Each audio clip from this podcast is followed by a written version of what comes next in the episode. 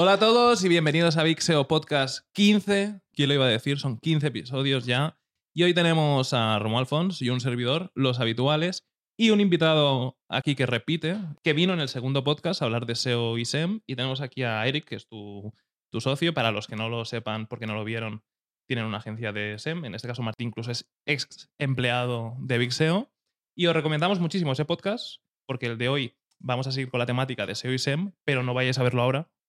Os lo dejáis en una pestaña abierto y luego vais a verlo, porque la conversación hoy, aunque no sabemos muy bien de qué va a estar, de qué vamos a hablar, va a ser interesante. Dijimos, de, de hecho, es como la segunda parte. La primera parte fue claro, S E O contra S E M. Pero no quería decir eso, porque entonces la gente dirá, ah, no lo voy a ver porque es la segunda parte, tengo que ver el otro porque si no voy a entender nada. Pero tú no. Estás complicando mucho la historia. O sea, la gente está ahora mismo aquí escuchándonos, que sepáis, y además esta es como la productiva, vamos a hablar de las cosas buenas que tiene trabajar el S E O y el S E M a la vez, para que tu inversión se explode ahí, se multiplique por quince.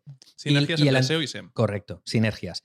Y en el anterior, el primero que hicimos, que fue el podcast número dos, fue uh-huh. darnos de hostias un poco. Sí, un poquito. En plan de... Wow, ¿qué es mejor? ¿No? ¿Qué? Exacto. Y, y qué funciona, qué no funciona y demás. Os cortasteis un poco también. Os, os, os... Duró poco el beef. El beef sí. fueron cinco minutos, luego supo mal y... Eso, y eso es importante igual, ¿no? Es decir... no, no, realmente de... nos dimos de hostias. Lo que pasa es que lo cortaron luego, luego en producción. No, no. O sea, eso está, es un material inédito que algún día... Ah, no, no, es broma, es broma. El rol era un poco de S E O contra S E M, aunque todos los que estamos aquí sabemos que S E O debería ir de la mano de S E M, porque hay un montón de sinergias. Vuelvo a repetir que S E M es una nomenclatura que no es correcta, paid, P P C, llámale X, ¿vale? Y hoy se trata un poco de eso, de ver cuáles pueden ser las sinergias entre S E O y S E M, porque habría que trabajar los dos canales de captación, que yo esto es algo que veo mucho a veces en reuniones de clientes, que parece que haya que tomar una decisión, de decir, es que no sé si tirar por el S E O, por el S E M.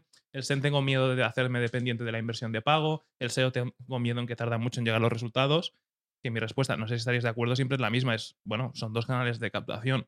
¿Por qué escoger uno u otro? Si los dos pueden aportar negocio y ser un canal de captación rentable, ¿por qué habría que hacer solo uno de los dos?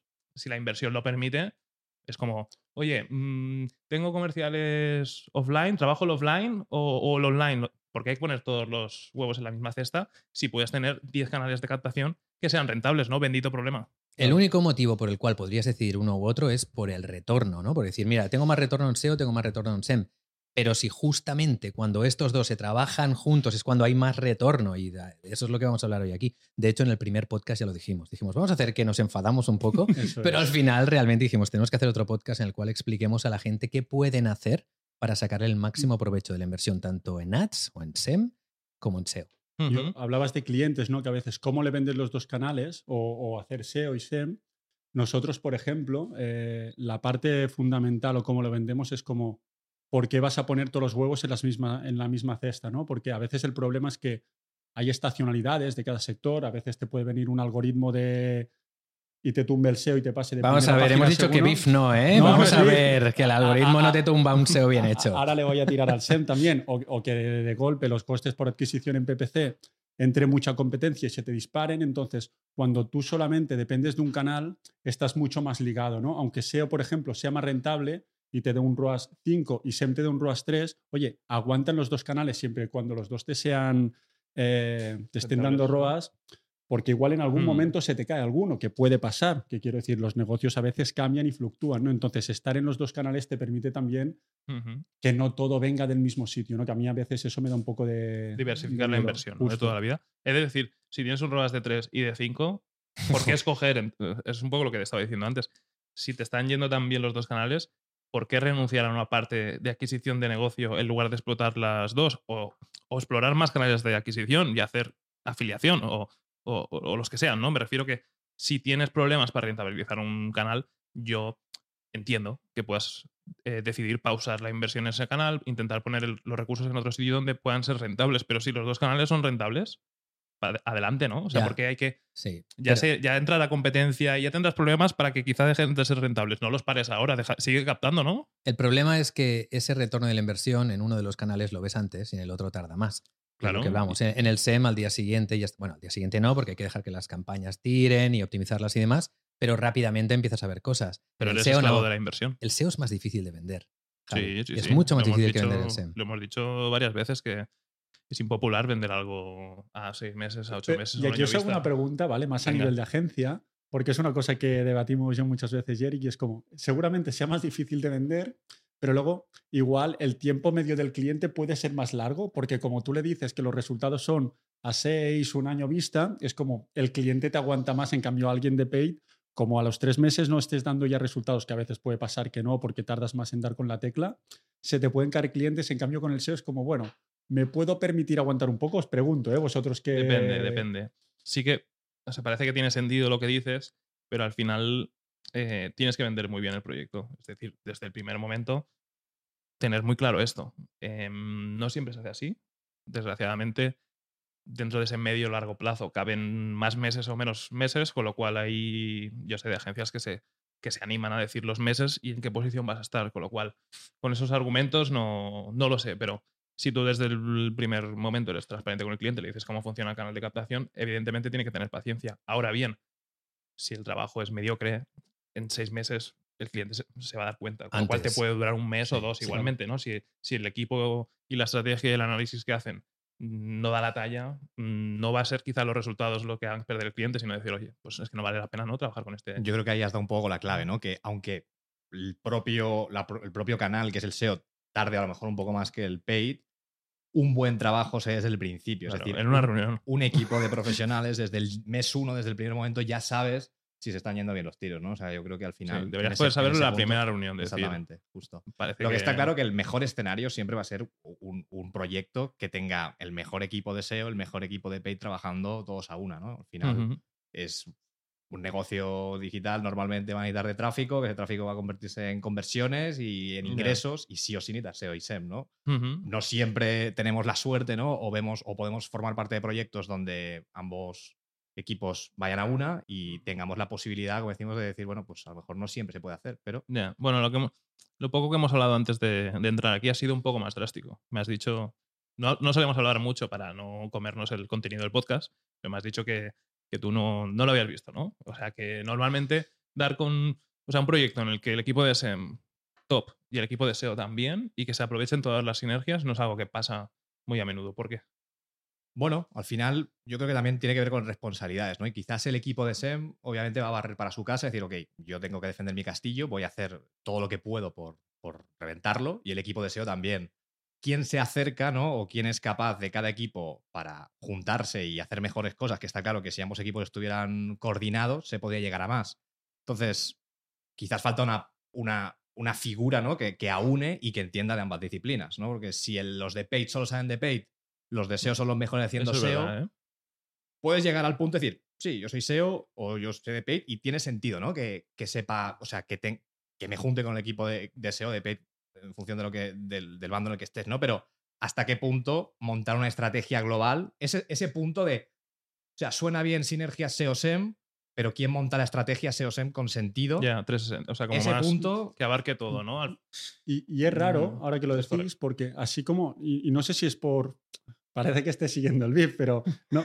Pero quiero decir, así como en S E M normalmente es con email marketing, vas de la mano con la landing también, porque cuando haces un embudo y, y es como mucho más directo, porque como vas puramente a la parte más transaccional, ¿no? Pero sí que, y te sientas con email marketing que a diseñar la estrategia, ¿no? Pero en cambio con S E O es lo que dice Eric, no te sientas ahí en una mesa como estamos ahora los cuatro y es como, ¿qué vamos a hacer con este proyecto? ¿Qué vais a hacer en paid? ¿Qué vamos a hacer en, en S E O? Y cómo nos comemos el pastel, ¿no? Cuando es al correcto. Final sí, todos sí. estamos en el mismo proyecto, y yo muchas veces lo digo, igual que me da igual si los clientes me los trae YouTube, Facebook o Search de Google, si yo apuesto por un proyecto, por un cliente, yo lo que quiero es que lo reviente. Si es con S E O, perfecto. Si es con S E M, perfecto. Pero yo lo que quiero es que el cliente esté contento y genere más negocio, ¿no? Pero sí que es raro, ¿no? Que, que pocas veces ves proyectos donde igual el S E O es bestial, el equipo de P P C es bestial, pero no se sientan juntos a hablar, ¿no? Quizá son dos proveedores diferentes, son dos agencias diferentes. Eso iba a decir yo ahora. Yo eso no lo he visto hasta que hemos empezado nosotros a, a ofrecer todos los servicios. Porque tienes que tenerlo centralizado, ¿no? Pero a ver... Porque tienes un project manager y tienes una visión global de todo. Cuando te viene un cliente que quiere tocar diferentes áreas, nosotros tenemos clientes en los que no únicamente tocamos S E O y S E M, yeah. sino que hacemos email marketing, hacemos el embudo en general, ¿no? Y ahí es cuando, claro, como toda la gente la tienes in-house, le dices, venga, vamos a sentarnos con el manager de esto, el manager de esto, ¿y cómo sacamos las sinergias de aquí? Ya miras la estrategia de una forma más holística, más trescientos sesenta. Que si tú eres una agencia únicamente de S E O, de S E M, claro, tú te centras en qué es lo que tengo que hacer yo. y después ya veremos si hablo con los de S E O, si hay una reunión o vete a saber, ¿no? Si os lleváis bien o lo que sea. Justo. En cambio aquí están forzados porque al fin y al cabo les paga sí, la misma no. persona y la misma empresa, ¿no? O si tienes todos los equipos in-house que, yeah. que también deberían sentarse a hablar de la estrategia. Y creo, no es tan habitual. Que bueno, ese es el tema, que no, yo creo que aquí no. Romu decía algo importante, que es obviamente si estás rodeado de diferentes proveedores, claro, seguramente el mejor escenario, la, la mejor versión es dar con que dos agencias se coordinen y de alguna manera suene todo a una es música, muy difícil eso. Es muy difícil. O, ostras, una agencia que es capaz de dar ambos servicios. Claro. Pero esto a veces se va, ¿no? Se, se da de forma natural en una empresa que tiene internamente la parte de S E O y de Publi y aún así es que es difícil. Ya, yeah. Porque cada... Eh, mirarse demasiado el ombligo. Me recuerda un poco a la conversación que tuvimos con, con Bernat de, de Factorial, que decía, mucha gente discutiendo sobre la adquisición mm. y poca gente trabajando. Que claro, que encima... como la adquisición cada vez es más difícil y, y va a ser más difícil cuanto más tiempo pase con todo lo de Apple y la Unión Europea, etcétera. Entonces es como, hostia, tenemos que hacernos imprescindibles, ¿no? A ver quién se apunta al tanto de, de cada venta. Es como, bueno, si al final el proyecto, lo que decía Martín, si el proyecto va bien, va bien, ¿no? O sea, tampoco hay que, que estar eh, cada vez más midiendo cada euro porque va a ser imposible. O sea, dentro de un año, dos años, tres años, saber qué pasa con cada euro invertido, por mal que suene, porque lo mejor que tiene el digital es la trazabilidad uh-huh. respecto al offline, eh, lo vamos a perder. Entonces, al menos... como, pues hacer muchas cosas bien y que, que pasen cosas buenas. Pero sí que es cierto, yo de in-house no lo sé, la verdad, porque nunca he trabajado en in-house, uh-huh. pero en sí esa coordinación entre agencias, porque pasa también con, las, con el desarrollador, pasa con, con, entre departamentos, ¿no? Qué importante es eh, ir todos juntos en la misma dirección. Es que lo que hace que esto sea muy difícil de conseguir es el faseado de, de todo. Porque es verdad que hay, es, y lo vamos a hablar en algún momento, hablaremos de las sinergias que hay entre S E O y S E M, pero hay que ejecutarlas en un orden, ¿no? O sea, que ¿cómo vamos a aprovechar para hacer, yo qué sé, las campañas de keywords de S E M, el estudio de palabras clave que se ha hecho en S E O si todavía no se ha hecho, ¿no? Entonces, por eso, en una agencia que da todos los servicios, tienes una persona encargada del proyecto, el manager de los managers, que dice, venga, va, de todas estas acciones, pues vamos, a... primero para el de S E M le hace falta que se haga el keyword research, pues primero ponemos esto, pim, pim, pim, y puedes fasear mejor. Pero entre agencias, si tú, como experto S E M, tienes que estar esperando a que los de S E O hagan lo que tú necesitas para poder hacer tu trabajo, cuando lo mejor para ellos no es la prioridad, porque tienen que hacer otra cosa, es que es muy difícil. Justo, muy difícil. Y, y para como cerrando esto o continuando, decías, ¿no?, que a veces en in-house no lo has vivido. Eh, Eric y yo venimos de un in-house, Eric estuvo seis años, yo menos tiempo, ¿no? Muy grande. Juntos, y, ¿no? Sí. A ver, eh, yo creo que podéis decirlo porque si no alguien verá vuestro LinkedIn y lo va a ver igual. No, no, obviamente eh, ya, ya mucha honra. Pero os conocisteis allí trabajando en, en Atrápalo. En Atrápalo. En Atrápalo, sí. Pero os conocisteis allí, ya os conocíais. No, nos conocíamos desde los quince años. Es una historia ah, vale, muy okay. bonita y muy romántica. ¿Y pero ya contaremos otro día. Pero, pero él estaba y pues se puede decir, no me enchufó a mí. Bueno, estas cosas pasan. Esas cosas pasan y, y nada. Pero pues porque la... eras muy bueno. Sí, o, sea, o iba a ser no bueno. Te ha ido mal. Tenía actitud. Tenía, tenía actitud. Iba a ser había... Tenía actitud. tenía, es, sí, tenía actitud. Plan, pero tenía bueno, las ganas. Tenía, tenía algo muy importante que es talento natural, genialidad y actitud. Bueno, a la vista sí, está, no, no, no, no ha ido mal. No, y, y digo, y, y la gracia que era como estábamos S E M en una planta y S E O arriba con los programadores. O sea que no estábamos ni juntos y era como para verte, era subías el ascensor, ahora no, bueno, pues los pillabas ahí haciendo... Las cosas estas que hacen los S E Os, ¿no? Eso es. No, un gran S E O, por cierto. Pero, pero sí que, que es curioso, ¿no? Como los dos principales canales de adquisición a nivel de marketing digital y sí. estaban en plantas separadas. Sí que es verdad, ¿eh? Creo que eh, son los dos grandes canales, ¿eh? Si lo piensas, S E O y S E M... a nivel de adquisición son los más... No para todos los proyectos, obviamente, pero sí que sean los reyes de, de la adquisición. He de decir que es más importante aún cuando dentro del S E M tu adquisición princip- principal es Search. O sea, son claro, Google claro. Ads, es eh, la parte de búsqueda, que es como... Es que es la misma página de resultados. O sea, estás en la misma S E R P, arriba hay un canal de anuncios que siempre va a estar ahí arriba, abajo hay uno de, de, de S E O. Eh, jo, estamos... Estamos yendo a las mismas keywords, a los mismos usuarios, que unos van a ir a un canal y otros van a venir por el otro, pero no trabajarlo junto me parece un crimen, porque, y está bien que en algún momento empezamos a hablar de esto, una de las sinergias... Eso iba a decir yo. Una de las sinergias es que tú puedes hacer, eh, en cuanto a Search, un análisis de la demanda brutal con un keyword research, que como decías es lo mejor que tiene el digital, poder saber la demanda de las cosas, que en una tienda en la calle no lo podrías saber, y decir, vale, esta es la demanda, ¿cómo voy a trabajarla con S E O y con S E M? Vale, de esta forma. Si empiezo a, a trabajar hoy con S E M en Search, voy a tener datos que en S E O no tendré hasta dentro de seis meses, ocho meses, si todo va bien. Con lo cual, poder saber eh, cómo eh, es el C T R de las keywords, cuántas visitas llegan, cuál es el rato de conversión de ese tráfico, cómo de cualificado es el tráfico en el corto plazo gracias claro. a los anuncios, que luego es como la antesala del S E O, porque al final el usuario y la S E R P es la misma, sí, sí. es la hostia. Esto tiene un valor enorme para, para un S E O, porque con la experiencia, con lo que sepas del sector y lo que analices el mercado, pero vas un poco a ojos ciegos. Tú puedes analizar la keyword, la calidad de la keyword, de los resultados, pero hasta que estés ahí posicionado y recibiendo tráfico, decir un ratio de conversión es inventártelo, ¿no? Vale, yo, yo antes de seguir voy sí. a hacer un disclaimer porque veo hacia dónde van los tiros. Cualquier persona que esté viendo este podcast que no sepa la nomenclatura de, de marketing está perdidísimo. Pero, es que, perdido. Pero que lo sepáis. Vamos a hacer este disclaimer, ¿vale? Yeah, Para, bueno. Mira, de hecho, vamos a dejar que se puedan descargar por aquí el diccionario vale. S E O, ¿vale? Que se lo puedan descargar porque acabas de hacer un speech perfecto, pero claro, has empezado a soltar que si las S E R Ps, el, la yeah. adquisición, el keyword... ¿no? Yo iba a decir, mira, para, para la gente que quizá, y para el del coche también, para el del coche, no, porque sí, por ya, porque te tenemos cariño.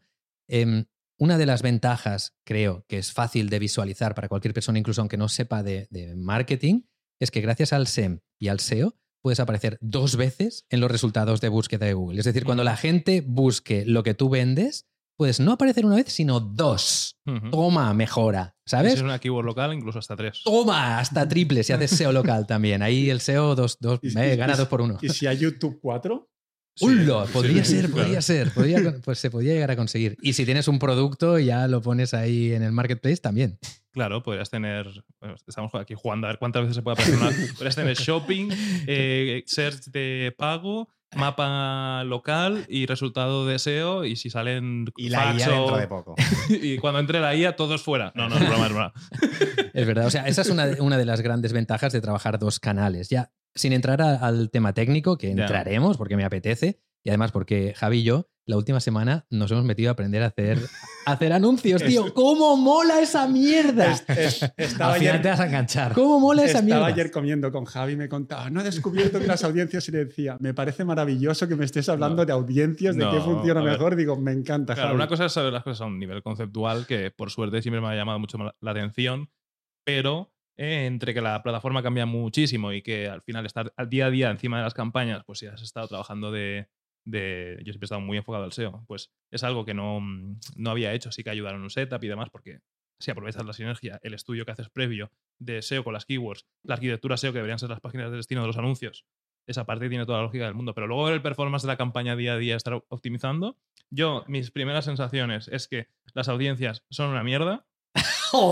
Las audiencias es como la forma de Google de poder gastarse el dinero cuando hay presupuesto. Ya veremos si son mejores o peores, Me pero encanta. Eso es un saco donde cabe cualquier visita, con lo cual vamos a quemar presupuesto. Yo concuerdo con eso, yo concuerdo las, con eso. Las campañas de Search siguen la misma lógica de S E O, por ende también yo puedo hacer muchas más cosas porque, para que funcionen, pero... Me quedo con las campañas de S E R P. El problema es que tienes que muchas veces hay un techo de demanda que si es pequeñita pues no te deja escalar, ¿no? Es Creo. decir que también que si tienes conocimientos de S E O, entrar a hacer S E M es mucho más divertido porque de entrada ya el concepto de qué es lo que tienes que hacer lo tienes. O sea, el objetivo que estás persiguiendo mm. y especialmente las intenciones de búsqueda, lo que puede llegar a convertir. Pero entras ahí, aprendes a cómo ejecutarlo y te empiezas a ver datos que en S E O tardas muchísimo tiempo. Por ejemplo, claro. cuando apretando este, este clic aquí yo veía, ven el vídeo hasta el veinticinco por ciento tanta gente, hasta el cincuenta por ciento tanta gente, hasta el setenta y cinco por ciento tanta gente.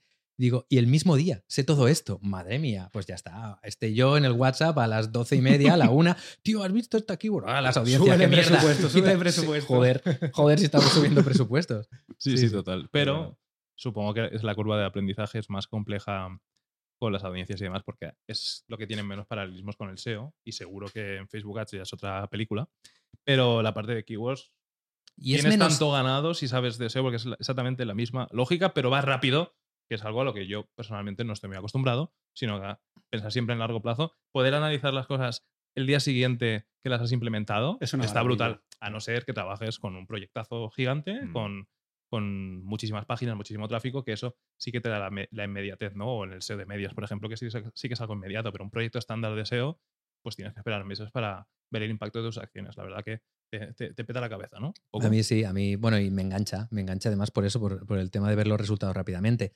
Para empezar a hablar de sinergias, uh-huh. vamos a hablar, por ejemplo, que es la parte que tú y yo más hemos conocido y que seguramente también aquí vais a tener mucho que decir.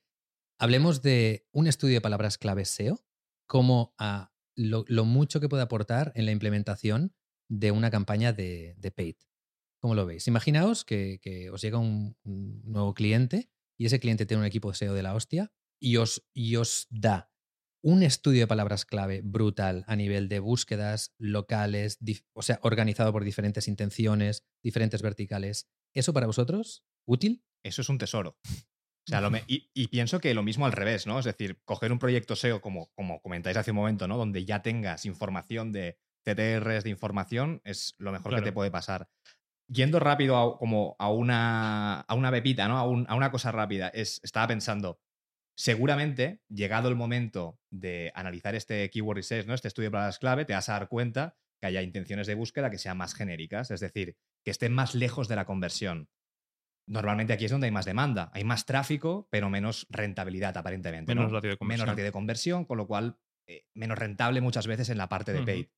Claro, en el mejor, en el mundo ideal, cuando en paid o en S E M, recogiendo demanda, puedes monetizar la gran demanda, lo más genérico, pues es maravilloso, ¿no? Porque allí es donde está todo, ¿no? Ahí está el gran universo.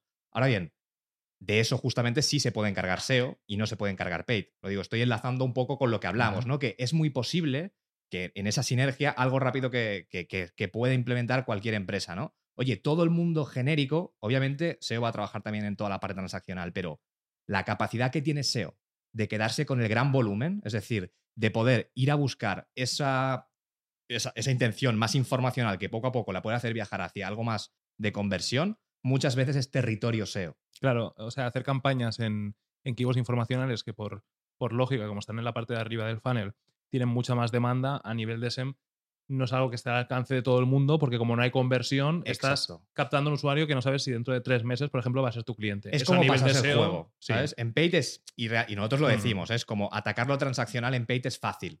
Es mm. decir, no es fácil como nada en el mundo, o sí, o es muy fácil como todo en el mundo, ¿no? Pero digamos que es como tu lugar seguro, ¿no? Oye, claro. si alguien busca mmm, abogados en Barcelona, pues obviamente vas a poderle responder rápidamente con lo que busca. Ahora mm. bien, en una intención de um, quién se queda con la custodia, monetizar eso con paid, quizás ya, es más estás, complejo. Estás yendo demasiado lejos en el Customer Journey o muy arriba en el funnel y por ende no vas a tener conversión y vas a estar gastando campaña sin poder presentar luego leads que eh, ameriten tu inversión, ¿no? En cambio, la parte de S E O puede formar parte de la estrategia, es decir, ya he trabajado la parte transaccional como arquitectura, voy a hacer una estrategia de, de contenidos para coger leads, para luego hacer email marketing. Eso sí que sí que tiene cabida en una estrategia de S E O y en una de S E M.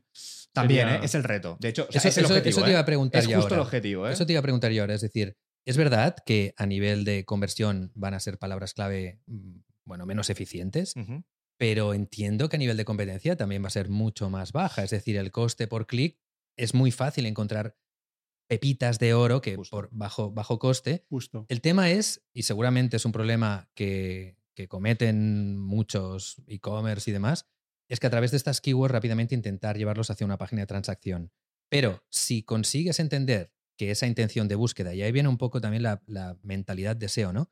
Si yo puedo atraer mucho tráfico rápidamente con poca inversión, que no me va a convertir, pero hacia una página en la cual empiezo a educarle, o me quedo el lead y luego ya le haré un nurturing con email marketing hasta la conversión, eso puede ser rentable, ¿verdad? Es que, por supuesto. Justo, o sea, y es el... Perdona, Martí, voy rápido, pero el reto de un buen profesional de S E M es conquistar la demanda genérica, ser capaz de hacer rentable eso, porque si no, al final, en la parte más, la parte más eh, inten- de intención de compra, ¿no? Hay menos volumen. Y te está todo el mundo. Está, está todo la competencia, el mundo, es donde ¿no? está la competencia, está ahí pues la trinchera, ¿no? Entonces, el, realmente el reto de un buen profesional que hace paid es eso, es voy a conquistar la demanda genérica, ¿no? Pero Buah, se me están ocurriendo justo, un montón de cosas, justo. tío, porque... Pero quería pero aprovechar es más complejo, para... ¿eh? No, no sé si es algo que pueda llegar a hacer un equipo solo de S E M. Sí, necesita... sí yo creo sí, que... O sea, creo que hecho es necesitas que te trabajo, un, ¿eh? Que te, pero... Necesitas que te echen un cable con email marketing. A no ser que des todo el servicio, ¿eh? Pero eh, para que el usuario vaya de lo informacional sí. a lo transaccional... Pero ahí entra trabajo de, pero, de email marketing, pero aquí, con lo cual ya estarías añadiendo otra cosa a la, a la ecuación, ¿no? Pero aquí justo lo que decía Romu, ¿no?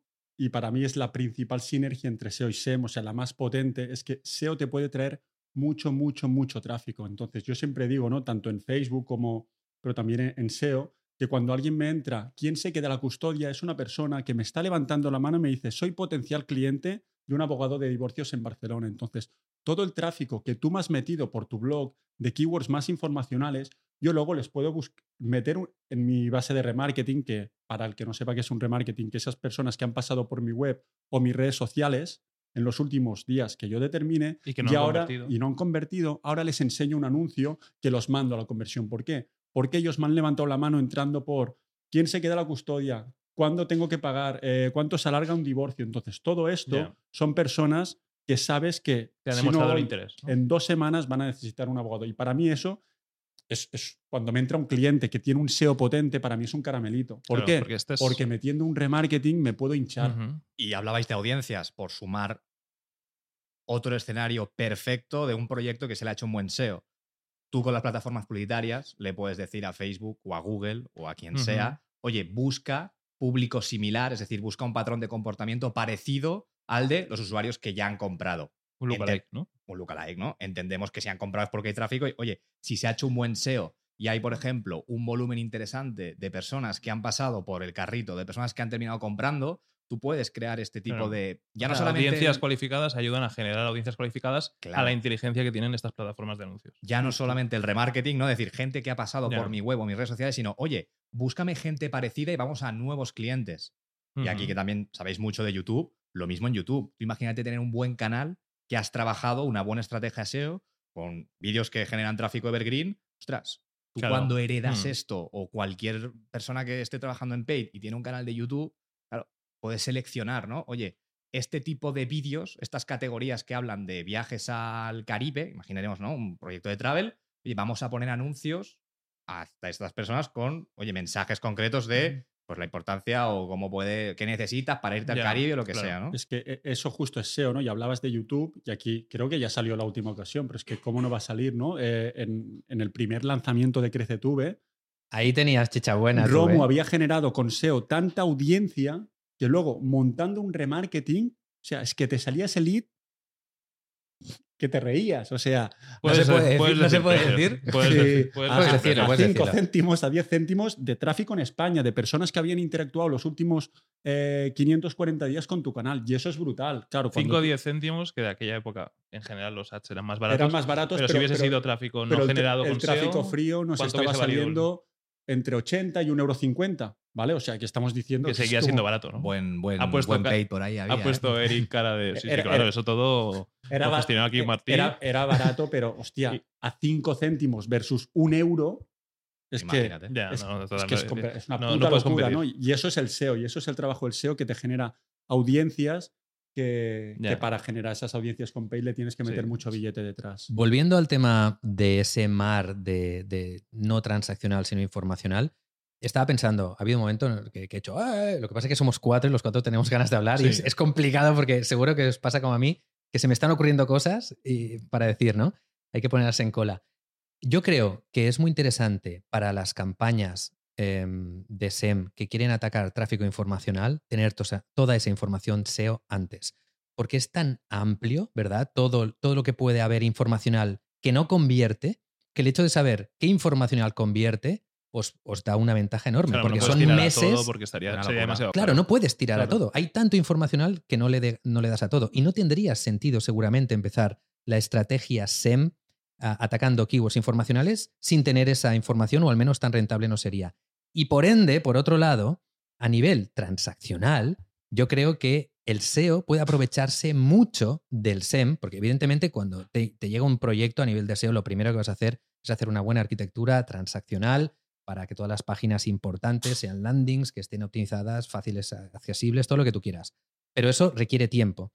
Y, re- y, y cada trabajo S E O que haces, claro, ves los resultados al cabo de meses, ¿no?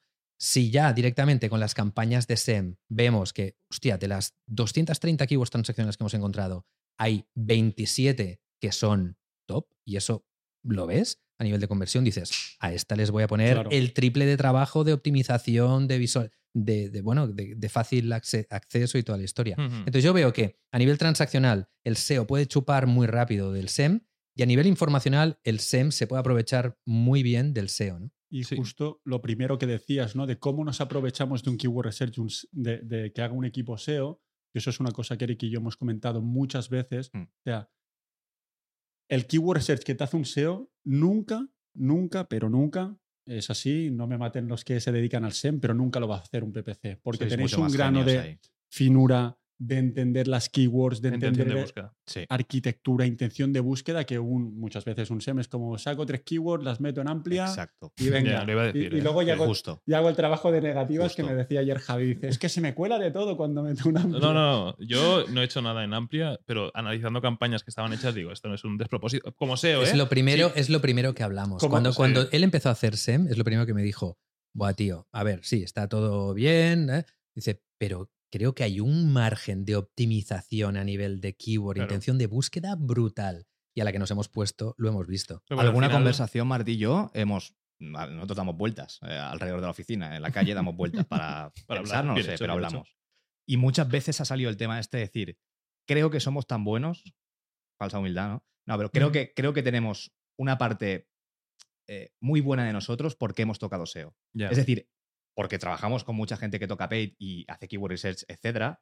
Y creo que justamente, como decías, ¿eh? el, el, el trabajo fino que hace un S E O, que entiende bien la intención de búsqueda, que sabe bien clasificar las categorías, que está más cerca del embudo de conversión que no, eso es algo que mucha gente que hace S E M, puramente, imagínate un perfil que solamente se dedica a hacer red de búsqueda en Google, debería estar eh, tutelada o mentorizada por, por, por buenos S E Os. Oye, Porque, te digo que hay muchos S E Os que ahí también se equivocan, ¿eh? Sí, sí, o sea, desde luego, ¿eh? Pero, pero un buen S E O que tenga clara la arquitectura, que sepa de arquitectura, eso a nivel de campaña se traslada increíble. Sí, siempre lo digo, es que si tú miras una arquitectura, nosotros la forma, aquí hacemos las arquitecturas en Big S E O es plantearlas no en un árbol vertical, uh-huh. sino hacer el árbol en horizontal uh-huh. para meter en cada página todas las keywords que tienen que captar, de más importante a menos, ya ir decidiendo cuáles van a ser H uno y H dos, cómo debe ser la U R L eh, optimizada de la página y todos los niveles, ¿no?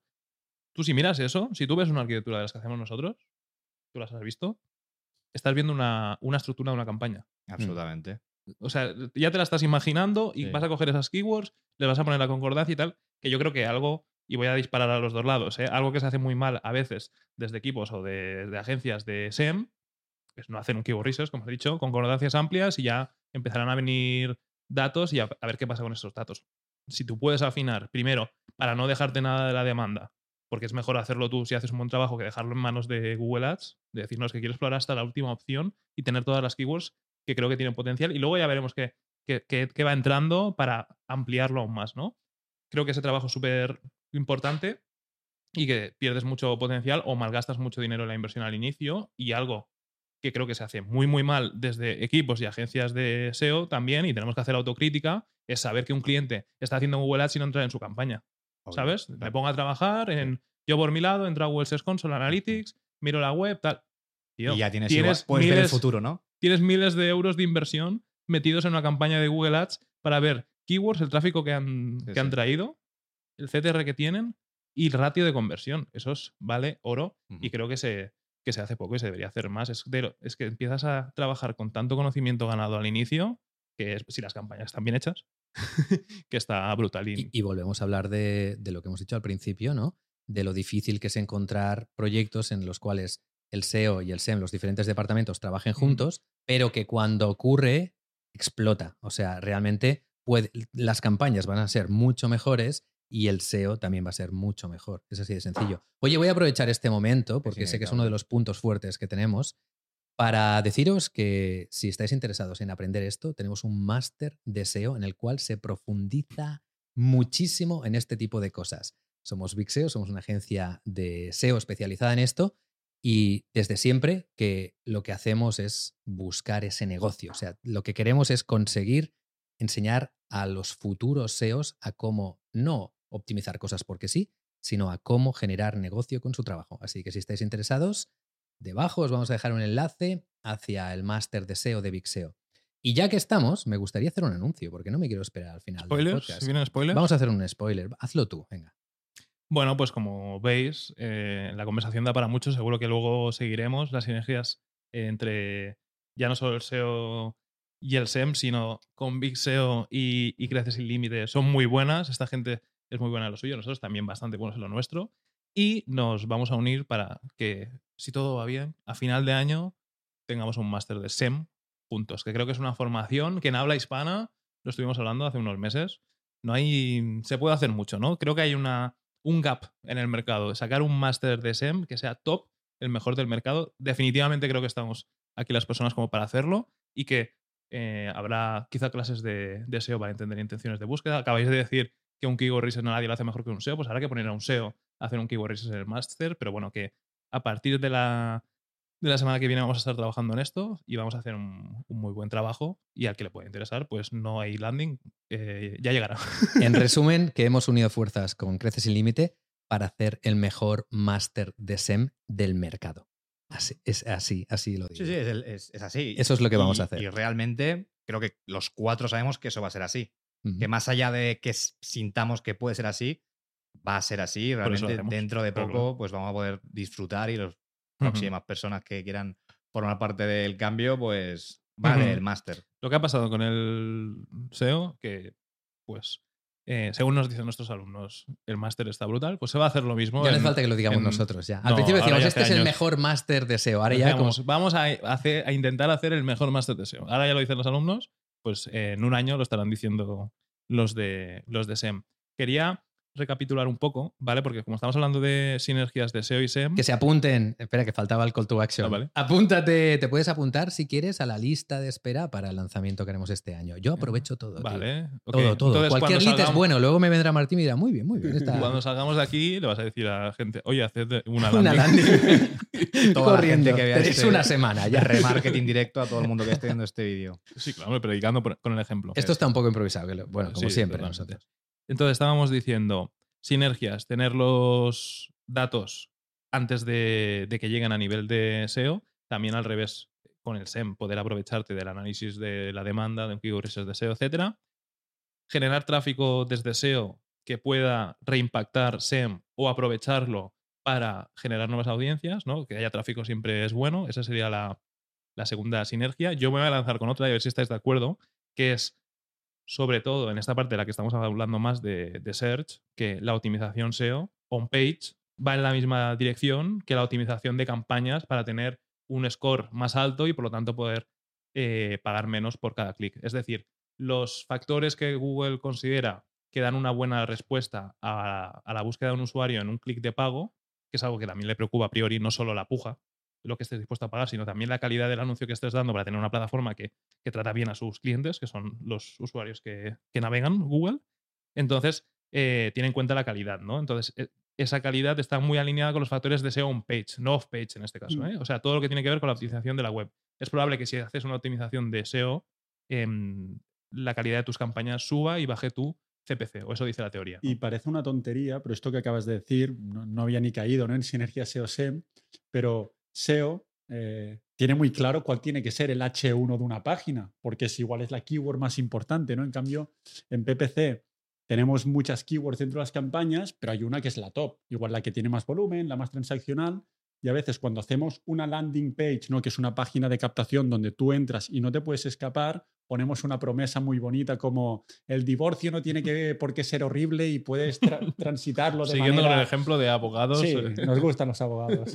Eh, porque puede ser maravilloso el divorcio, yeah. No tiene por qué ser duro, pero nos olvidamos igual de poner como H uno, aunque se vea pequeñito, el abogado divorcio en Barcelona, que el usuario lo que ha buscado yeah. es abogado divorcio en, Bar en Barcelona, y entra en la landing y si ve abogado divorcio en Barcelona, dice, se queda tranquilo, dice, estoy donde tengo que estar, yeah. ¿no? Y esto es una cosa muy S E O que a veces yeah. en S E M nos olvidamos. H uno, ¿no?, es muy inspiracionales y poco bajados a tierra, ¿no? Voy a hablar de esto, es que me lo ponéis a huevo, tío. La gente que está escuchando este podcast y el del coche que lo haga cuando llegue a casa, si buscáis Master S E O en Google, vais a ver que estamos en primera posi posición Big S E O y en segunda posición Romuald Fons. O sea, nos hemos quedado en la primera y la segunda posición. Y justamente trabajamos esto.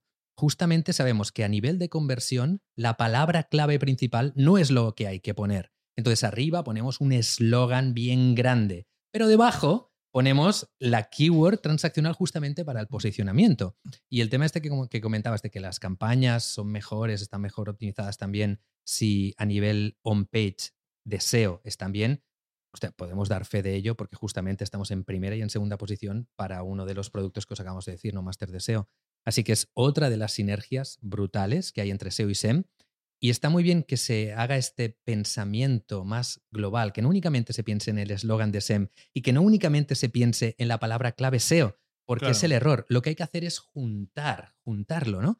Y de hecho es algo que, que yo ahora estoy haciendo vídeos en YouTube hablando justamente de esto, es decir, se, incluso con palabras clave informacionales. Ahora estamos trabajando una que es mejor hosting, que si buscan ya mejor hosting, realmente no es tanto transaccional, sino hace falta una comparativa para acabar posicionándose, ¿no? La gente cuando busca un mejor hosting quiere, quiere que se le muestren diferentes. Hemos creado una landing page, realmente, o sea, es una página transaccional que está respondiendo a una intención informacional y que responde a esto que decías, primero al eslogan por una parte y a la palabra clave S E O por otra, ¿no? O sea, las sinergias, cuando tienes gente buena en el equipo que se pueden hacer entre ambas, son brutales, son brutales porque, y mira, voy a decir otra sinergia que me encontré yo hace tiempo, Eh, en uno de mis proyectos, el hecho de hacer campañas en páginas de venta, a veces de forma indirecta, también lo que consigue, campañas grandes, eh, que, que, se, que estén constantes, lo que consigue es que te enlacen, que haya gente que te ponga un enlace, oye, mira, porque te descubren a través de un blog, por ejemplo, y en el blog, oye, pues mira, esta gente lo hace muy bien, y te cascan un enlace. Ese enlace te ha venido por los anuncios, porque a nivel orgánico esa página estaba en la posición, adiós, muy buenas, ¿no? Pero porque hay una campaña constante, te ha puesto algo que a priori es bueno, ¿no? Esos enlaces que realmente la gente utiliza para informar de algo y que seguramente harán clic y que les interesará lo que van a ver. Otra de las sinergias, por ejemplo, el aprovechar las páginas de venta y que entenderlas ya no como únicamente algo que forma parte del repositorio del departamento S E M, sino que, ostras, tienen que pasar también por S E O y ambas partes. Es que la línea ya está muy difusa. Si haces bien el trabajo, ya no es tanto ni página de conversión, ni página de S E O. Es, es todo junto. Hazlo todo junto y verás realmente lo que ocurre, que es lo que nos está pasando a nosotros, ¿no? Las campañas de S E M mucho más baratas. A nivel de, de conversión, mucho más alta porque tiene una, una configuración la página más de landing page que de blog, ¿no? Y dices, madre mía, lo que está pasando aquí. Me sale todo más barato, me convierte más, me posiciono. Qué maravilla, ¿no? Pues eso es lo que enseñamos. En este caso... Y lo que hacemos. Ya hemos dicho... Y dos... suscríbete al canal. Ya pues. Y deja un comentario. En este caso, como decía, realmente estás abaratando las campañas como de dos formas. Como optimizas la web para S E O, eh, aumenta el, como la calificación de la campaña, por lo tanto baja el C P C. Pero a la misma vez estás posicionando a nivel de S E O, la web tiene tráfico, tráfico que puedes reimpactar, tráfico que te genera tus propias audiencias en lugar de las predefinidas por las plataformas y te deja... permite generar nuevas audiencias parecidas a las que has generado con S E O. Entonces estás como de dos o tres formas diferentes abaratando el coste de las campañas, de la captación, que creo que es uno de los grandes problemas de dos mil veintitrés, probablemente. O sea, nosotros hablamos de ese tema hace seis meses, creo que aún no era eh, dos mil veintitrés. Ya lo pintabais negro, ¿eh? En esa época. Bueno, pues yo me pregunto, han pasado seis o siete meses de ese podcast que hicimos. ¿Ha cambiado algo la situación con S E M o está ah, todo está igual? ¿Se ha estabilizado tal...? Es que al final es un poco algo que decimos siempre, ¿no? Que no hay clics baratos o clics caros. Al final va a depender cada vez más del negocio, de tu capacidad. Uh-huh. O sea, sí, si la publicidad sube, pues bueno, pues seguramente tendrás que mejorar tu recurrencia porque tu competencia va a seguir haciendo publicidad. Porque si no, Google desaparecería, ¿no? Y así sucesivamente, ¿no? Entonces, es correcto que obviamente el C P C cada vez es más alto o el C P M cada vez, es decir, el coste de la publicidad cada vez es más alto y por eso mismo tenemos que poner más esfuerzos en mejorar la oferta, en mejorar tu lifetime value, es decir, que, que el cliente, pues, ser capaz de aportar valor y que siga comprándote, ¿no? Entonces yo creo que va muy de la mano, ¿no? De la misma manera que tenemos claro que tenemos que optimizar las campañas, tenemos que tener claro que tenemos que, hostia, auditar nuestro proyecto, nuestro negocio y estratégicamente mejorarlo sí o sí, porque es claro, la única forma, es la mejor defensa contra las subidas de C P M. No es mejorar la puja o no, esta audiencia, la otra audiencia. Oye, no, mejora tu oferta, mejora tu negocio. Y si no es que no soy capaz de hacer publicidad, bueno, pues tendrás que dar un paso al lado y preguntarte por qué tú no eres capaz de hacer publicidad, ¿no? ¿Por qué no eres rentable? Uh-huh. Igual que seguramente como proyecto también tendrás que preguntarte, no, es que no puedo esperar a hacer una estrategia S E O porque esto es muy lento. Bueno, pues dale una vuelta, ¿no? Por, sí, porque, es, tú el que, que decir, es tu empresa, es tu proyecto, es, ¿no? Es, es, es, es, yo no digo que sea más fácil o más difícil, pero que al final... Mmm, es como, creo que nunca va a existir ese cataclismo de, no, es que la publicidad, bueno, sí, va a subir, sí, va a subir, claro. Es que pero... ayudamos a negocios, ¿no? Es como, si un proyecto no se puede permitir un año esperar a que el S E O funcione, o sea, si espera que el S E O le salve la vida, lo siento. Y, sí, ¿no? Y si espera que el paid le salve la vida, no, es que tengo el negocio hundido, voy a invertir en publicidad, Bueno, pues normalmente lo que pasa, ¿no?, es que eh, el paid, o sea, si yo meto tráfico a tu web y, y tu web es una mierda, pues voy a meter gente que va a oler tu mierda, ¿sabes? Es que es así. Es una muy buena analogía. No, no, hay, no hay más, ¿no? Hay más gente oliendo tu mierda, pero que bueno, la mierda que sigues teniendo dentro sí, que al no final va a cambiar. Si el producto, ¿no?, es entonces, malo, escala, si no tiene margen, si es un negocio con poco margen y, po y que no tiene ninguna o poca recurrencia, ya es un problema de modelo de negocio, ¿no? Que, claro, absolutamente. Que siempre quizás se le va a dar la culpa a la adquisición, al servicio que estás contratando o a la persona que has contratado, y es como, bueno, tu producto es una mierda. Yo, Por yo eso, quiero, mucho que lo envolvamos de, para regalo, eh, va a seguir siendo igual de malo, ¿no? Yo quiero romper una, una lanza a favor de... Sí que creo que hay negocios que antes eran rentables con publicidad, que ahora no lo son, y que dudo mucho que puedan llegar a serlo a partir de ya. Mm-hmm. Porque, por ejemplo, algunos e-commerce que, que vendían productos que te, ahora no te venden Media Market, P C Componentes y un montón de empresas más que tienen mucho más poder a nivel tanto de, de poder hacer anuncios como a nivel de S E O, que tienen equipos claro.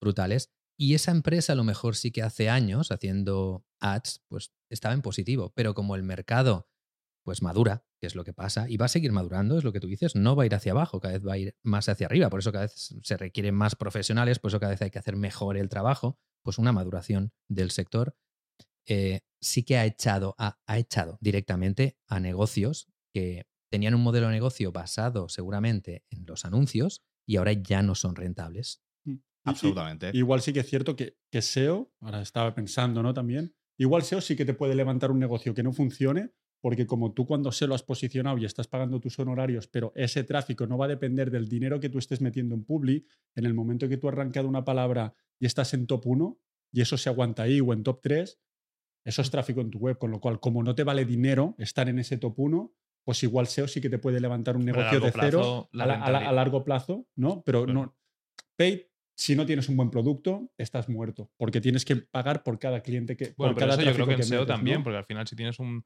un producto malo, el ratio de conversión va a ser bajo, la recurrencia va a ser poca, por ende, aunque estés en primera posición captando tráfico, no vas a convertir. Y es probable que, que si no conviertes, acabes no estando en la primera posición. No porque no se produzca la conversión, sino porque te, probablemente tendrás más rebote, eh, no esté, o sea, no estés manteniendo ese usuario en tu web, con lo cual Google diga, mira, este resultado sí. en primera posición no está performando muy bien, lo voy a bajar a segunda, tercera y... Pero, y, y seguir, ¿no? Pero yo, por ejemplo, ¿no?, hablando de nosotros habíamos hecho S E O y, y a mí me encantó, ya, ya lo digo, no pasa nada, pero cuando yo empecé a trabajar en Big S E O a mí me hizo mucha ilusión porque yo en el mundo del marketing que empecé con Romo, con los nichos. Yo tenía mis nichos con Eric y posicionábamos y ganábamos dinero con Amazon afiliado.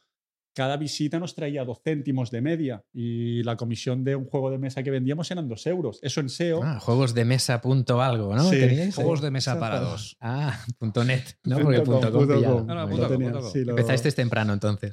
Pues, y podíamos ganar dinero con eso. Con paid a dos euros por pedido es que era imposible, ¿no? Entonces, sí que S E O, oye, te podía permitir ganar mil quinientos euros al mes o mil euros al mes con una web sin... mucho curro. Con detrás, mucho tiempo, ¿no? Mu Con mucho tiempo, tiempo y... pero quiero decir, y ser rentable. Si yo tuviera que pagar por los treinta mil visitas, cuarenta mil que tenía, es que no puedes, ¿no? Entonces, no. igual sí que S E O te puede levantar un negocio que en paid no puede ser rentable nunca, ¿no? Igual en S E O sí. Yo a nivel de negocio, yo no creo que la función del S E O sea, sea levantar un negocio. Porque en el punto en el que lo tienes que levantar, habitualmente ya llegas tarde. Es por eso que yo en bastantes conferencias que he hecho, y especialmente dirigidas a startups o empresas que tienen dinero desde el inicio, les digo, o sea, tenéis que invertir en ambas, porque de entrada con el S E M vais a tener más datos y vais a tener retorno, especialmente en startups, porque habitualmente o tienen un producto nuevo o no hay tanta competencia, y, pero a medida que pase el tiempo, pues cuando lo de siempre, cuando una startup funciona salen cuatro igual, ¿vale? Van a haber más gente pujando, el retorno de los ads va a ser más bajo, pero si has trabajado el S E O desde los inicios, ahí es cuando se empiezan a compensar, porque pasan tres, cuatro, cinco, seis meses. Y ocurre, ¿no? El hecho de que, mira, lo que pierdo por aquí lo gano por allá. Y ya estás en una posición ventajosa contra cualquier otra empresa que entre dentro de este sector. El problema es que eso no suele ocurrir. Y yo he visto muchas startups que se han pegado una hostia por culpa de esto, porque empiezan con dinero y diciendo, ¡buah! El rollo está en los ads, déjate de historias. Y que a lo mejor te contratan por S E O. Pasan tres meses y dicen, ¿dónde está mi dinero? ¿Dónde está el retorno? Espérate. No, no me quiero esperar porque, mira, lo que ponía en S E O lo pongo en S E M. Muy bien. Pues ya arriero y ya nos veremos en el camino. ¿Qué suele pasar? Pues es que esto pasa así de veces, que les empieza a bajar el retorno y después, oye, el S E O, el S E O. Sí, el S E O ya cuando ahora te tienes que esperar seis meses más teniendo pérdidas. ¿Qué haces, amigo? Claro. Pues perder a, ante la competencia que, mira, ha estado haciendo S E O uh-huh. con nosotros desde hace seis meses. ¿Qué quieres que te diga, no? Sí, sí, somos impacientes por naturaleza y los negocios también son impacientes. Y o el, bueno, dinero el dinero es miedoso, ¿no? Y mm. va a donde parece que suena la flauta. Sí que decirte, antes de que estabas comentando, Romu, de, de sectores que sí que puede ser que antes con el precio que tenía la adquisición fuesen rentables y ahora no.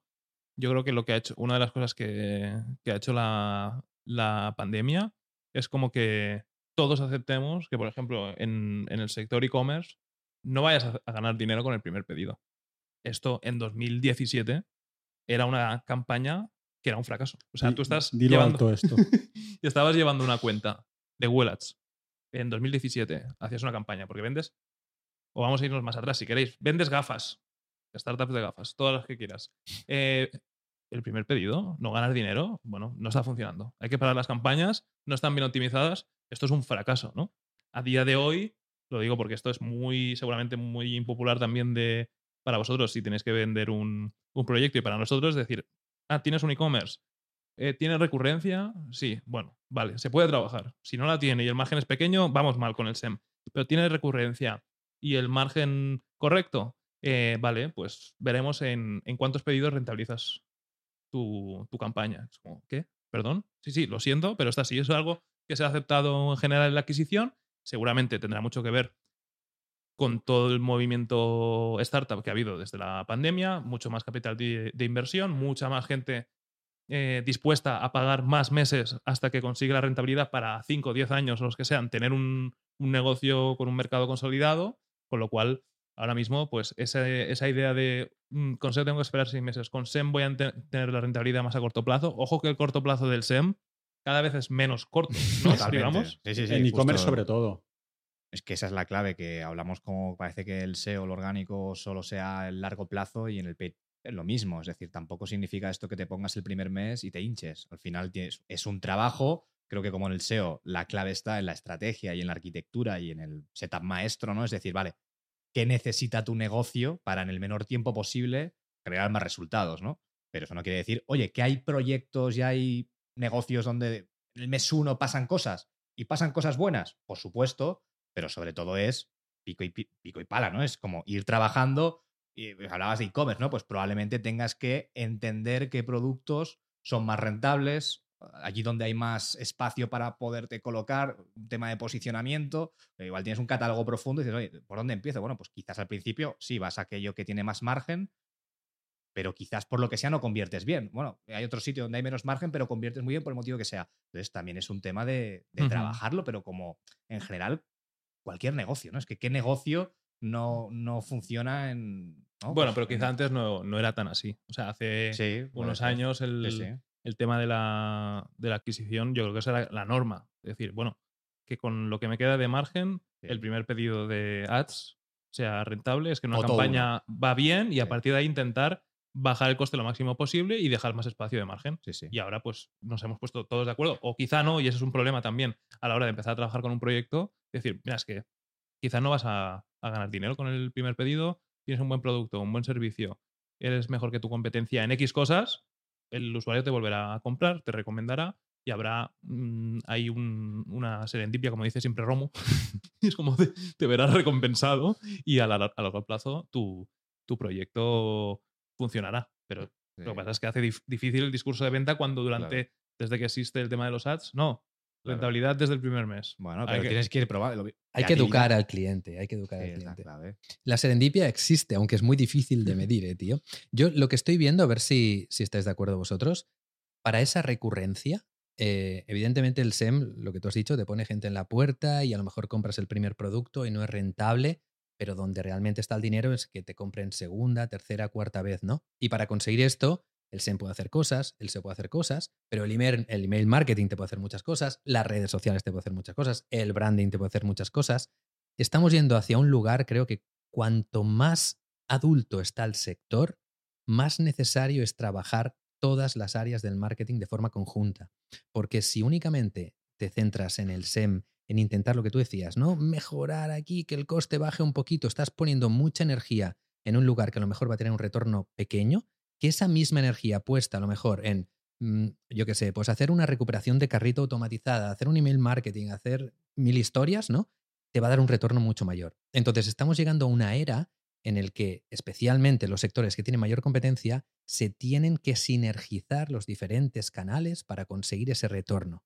Justo, ¿no? Decías esto y yo pensaba, eh, email marketing, S E O, S E M, redes sociales, y es como, es que cada vez la barrera de entrada es así, pero es más alta y se tienen que hacer las cosas mejor, ¿no? Ya no vale bajarse al parque, hacer una foto a las gafas y decir, wow, eso ya no existe, ¿no? Y es como cada vez hay que hacer las cosas mucho mejor, invertir en marca, invertir en email marketing y estar haciendo muchas más cosas, ¿no? Entonces... Que al final son cuatro cosas, ¿no? En el fondo, quiero decir... Son, son cuatro pues, cosas que implican diez mil, sí, diez mil sí, pero más. Iba, iba a decir justamente que son cuatro cosas a nivel de adquisición. Es decir, oye, ratio de conversión, ¿qué ratio de conversión tienes? Coste publicitario igual tienes, hablando de la parte de paid. O sea, puede llegar un momento que haya un, que tengas un techo. Es decir, sí, por mucho que quiera mejorar el ratio de conversión de mi página, no puedo más. Estoy, o sea, ya mm. he hecho todo, he pivotado lo máximo y tengo ese ratio de conversión. Oye, como decíamos, el coste publicitario va subiendo. Entonces, o mejoras tu lifetime value, o mejoras tu ticket medio, o ya está.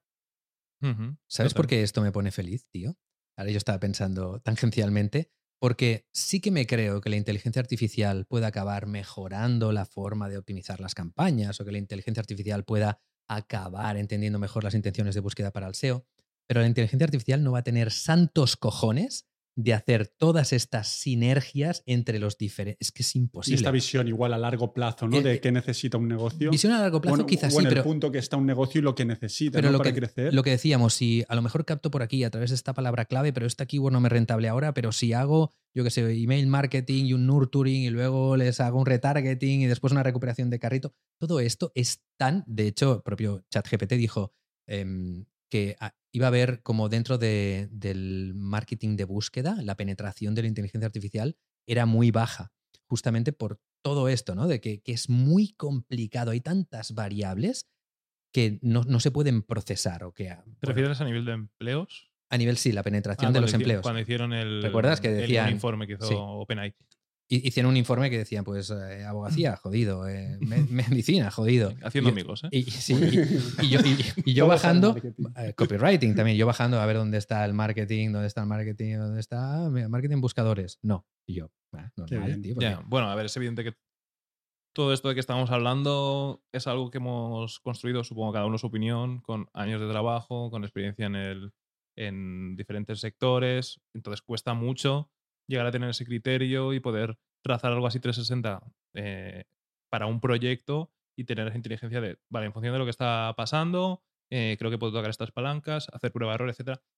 Eso, al final, ese trabajo humano es el, es el valor y, y yo creo que hacia dónde va a ir lo, dónde va a ir un perfil profesional en el marketing, porque la inteligencia artificial te a, a, ejecutará tareas más rápido de las que los puedes hacer tú y seguramente pues te ayudará a día de hoy no, pero dentro de unos meses hacer un keyword research. Pero bueno, vale. Luego la inteligencia de, vale, y de estas keywords, ¿cuáles son las que creo que, ¿O qué hago? que debería trabajar? ¿Qué hago con sí, estas claro, keywords realmente? Es tareas y lo que estamos planteando está muy por encima de esas tareas. Es una visión estratégica de, de muchos canales que seguramente, y que muchas veces no puede hacer ni, ni solo una persona, y que puede ser muy bueno en S E O y de todo esto que estamos diciendo, así de una automatización de marketing.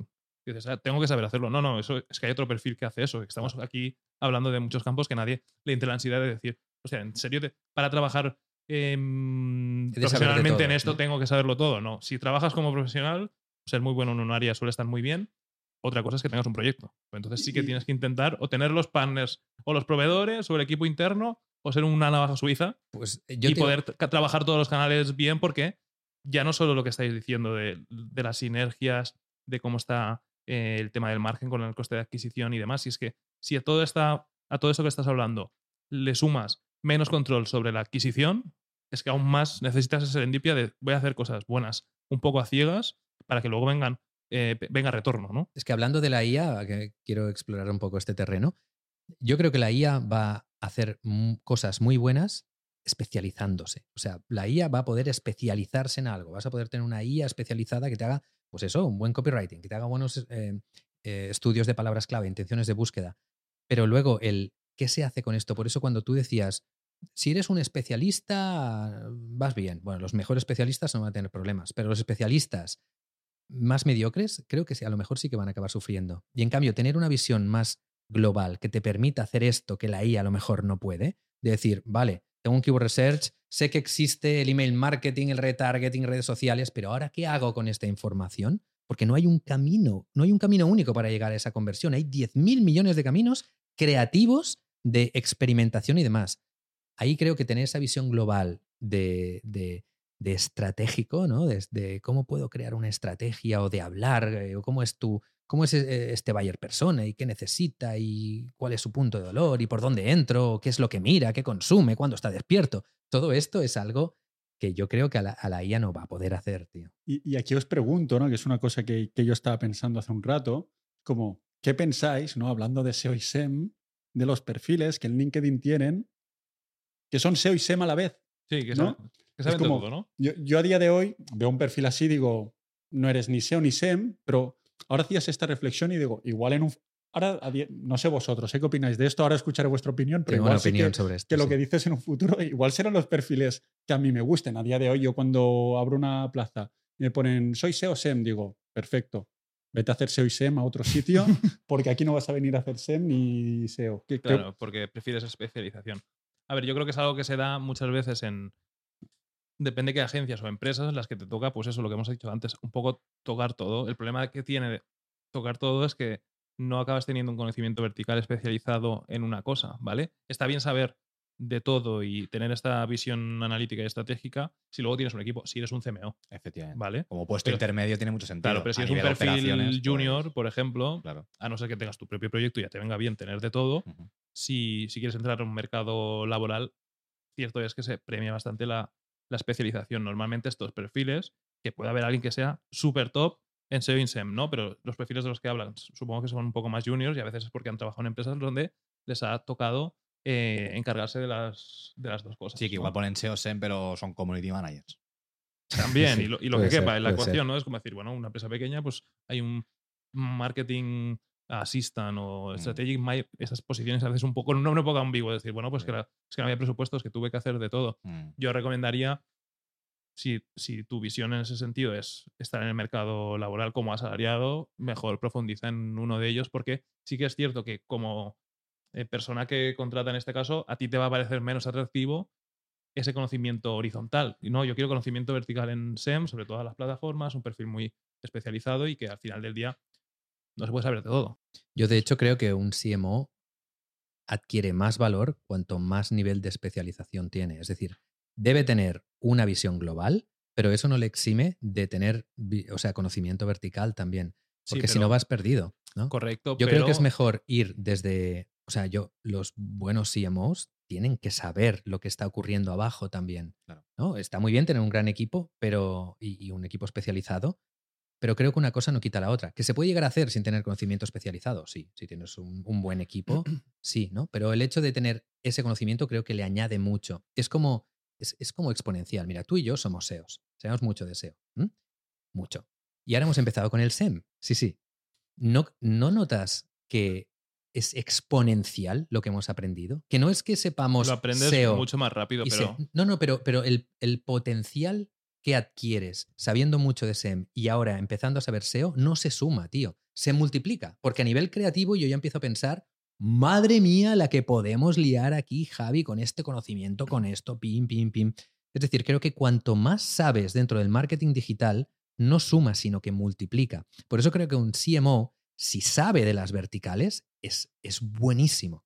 Y respondiéndote a ti lo que decías, de que si te viene alguien que dice, yo soy S E O S E M, fíjate, o sea, nosotros llevamos muchos años en S E O, seguimos aprendiendo S E O, no sabemos todo lo del S E O, porque el S E O ya en sí... Es que una única persona no puede adquirir todo el conocimiento porque es muy amplio y con el S E M pasa algo similar. Ahora estamos aprendiendo S E M y lo que queda, ¿sabes? Entonces, que venga alguien así y te diga, no, no, yo es que soy experto S E O, experto S E M, no me lo creo, por un lado. Y por otro lado, es posible que las inteligencias artificiales, y ahora me voy a remitir a un podcast que hicimos con Dani, que dijo cosas muy interesantes, que es posible que las inteligencias artificiales sí que sean capaces de hacer un buen keyword research, que entiendan las intenciones de búsqueda, incluso que te hagan buenas clusterizaciones, ¿no? Que entiendan, aunque son palabras clave similares, esta tiene una intención de búsqueda y esta tiene otra. Puede ser, pero un buen S E O tiene que haber pasado por eso. Tienes que ejecutarlo, tienes que tener ese conocimiento, porque si no, esa información no tiene el mismo valor. No sabrás qué hacer con ella de la misma forma que una persona que haya hecho ese trabajo manual, porque aprendes mucho en ese proceso.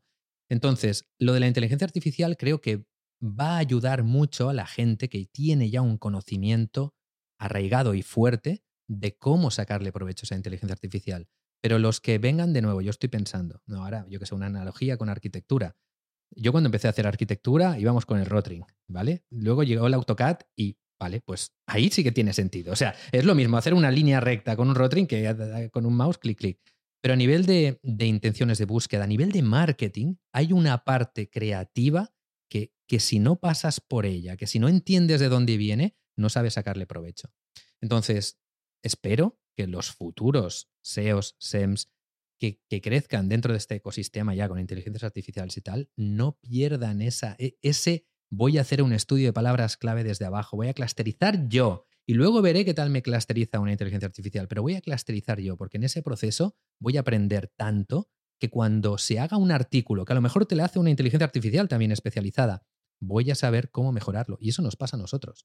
O sea, nosotros ahora podemos pedirle a una inteligencia artificial que nos haga un artículo y le podemos hacer un prompt que sea más largo que el artículo realmente. Podemos hacer un prompt de la leche, ¿vale? Pero cuando nos da un artículo, sabemos qué es lo que hay que mejorar. Y tío, gracias a esto nos estamos hinchando a posicionar palabras clave hechas con inteligencia artificial. Ojo, cuidado aquí, ¿vale? Porque tenemos muchos clientes, no quiero que los clientes mañana empiecen a llamar, quiero que me hagáis ChatGPT.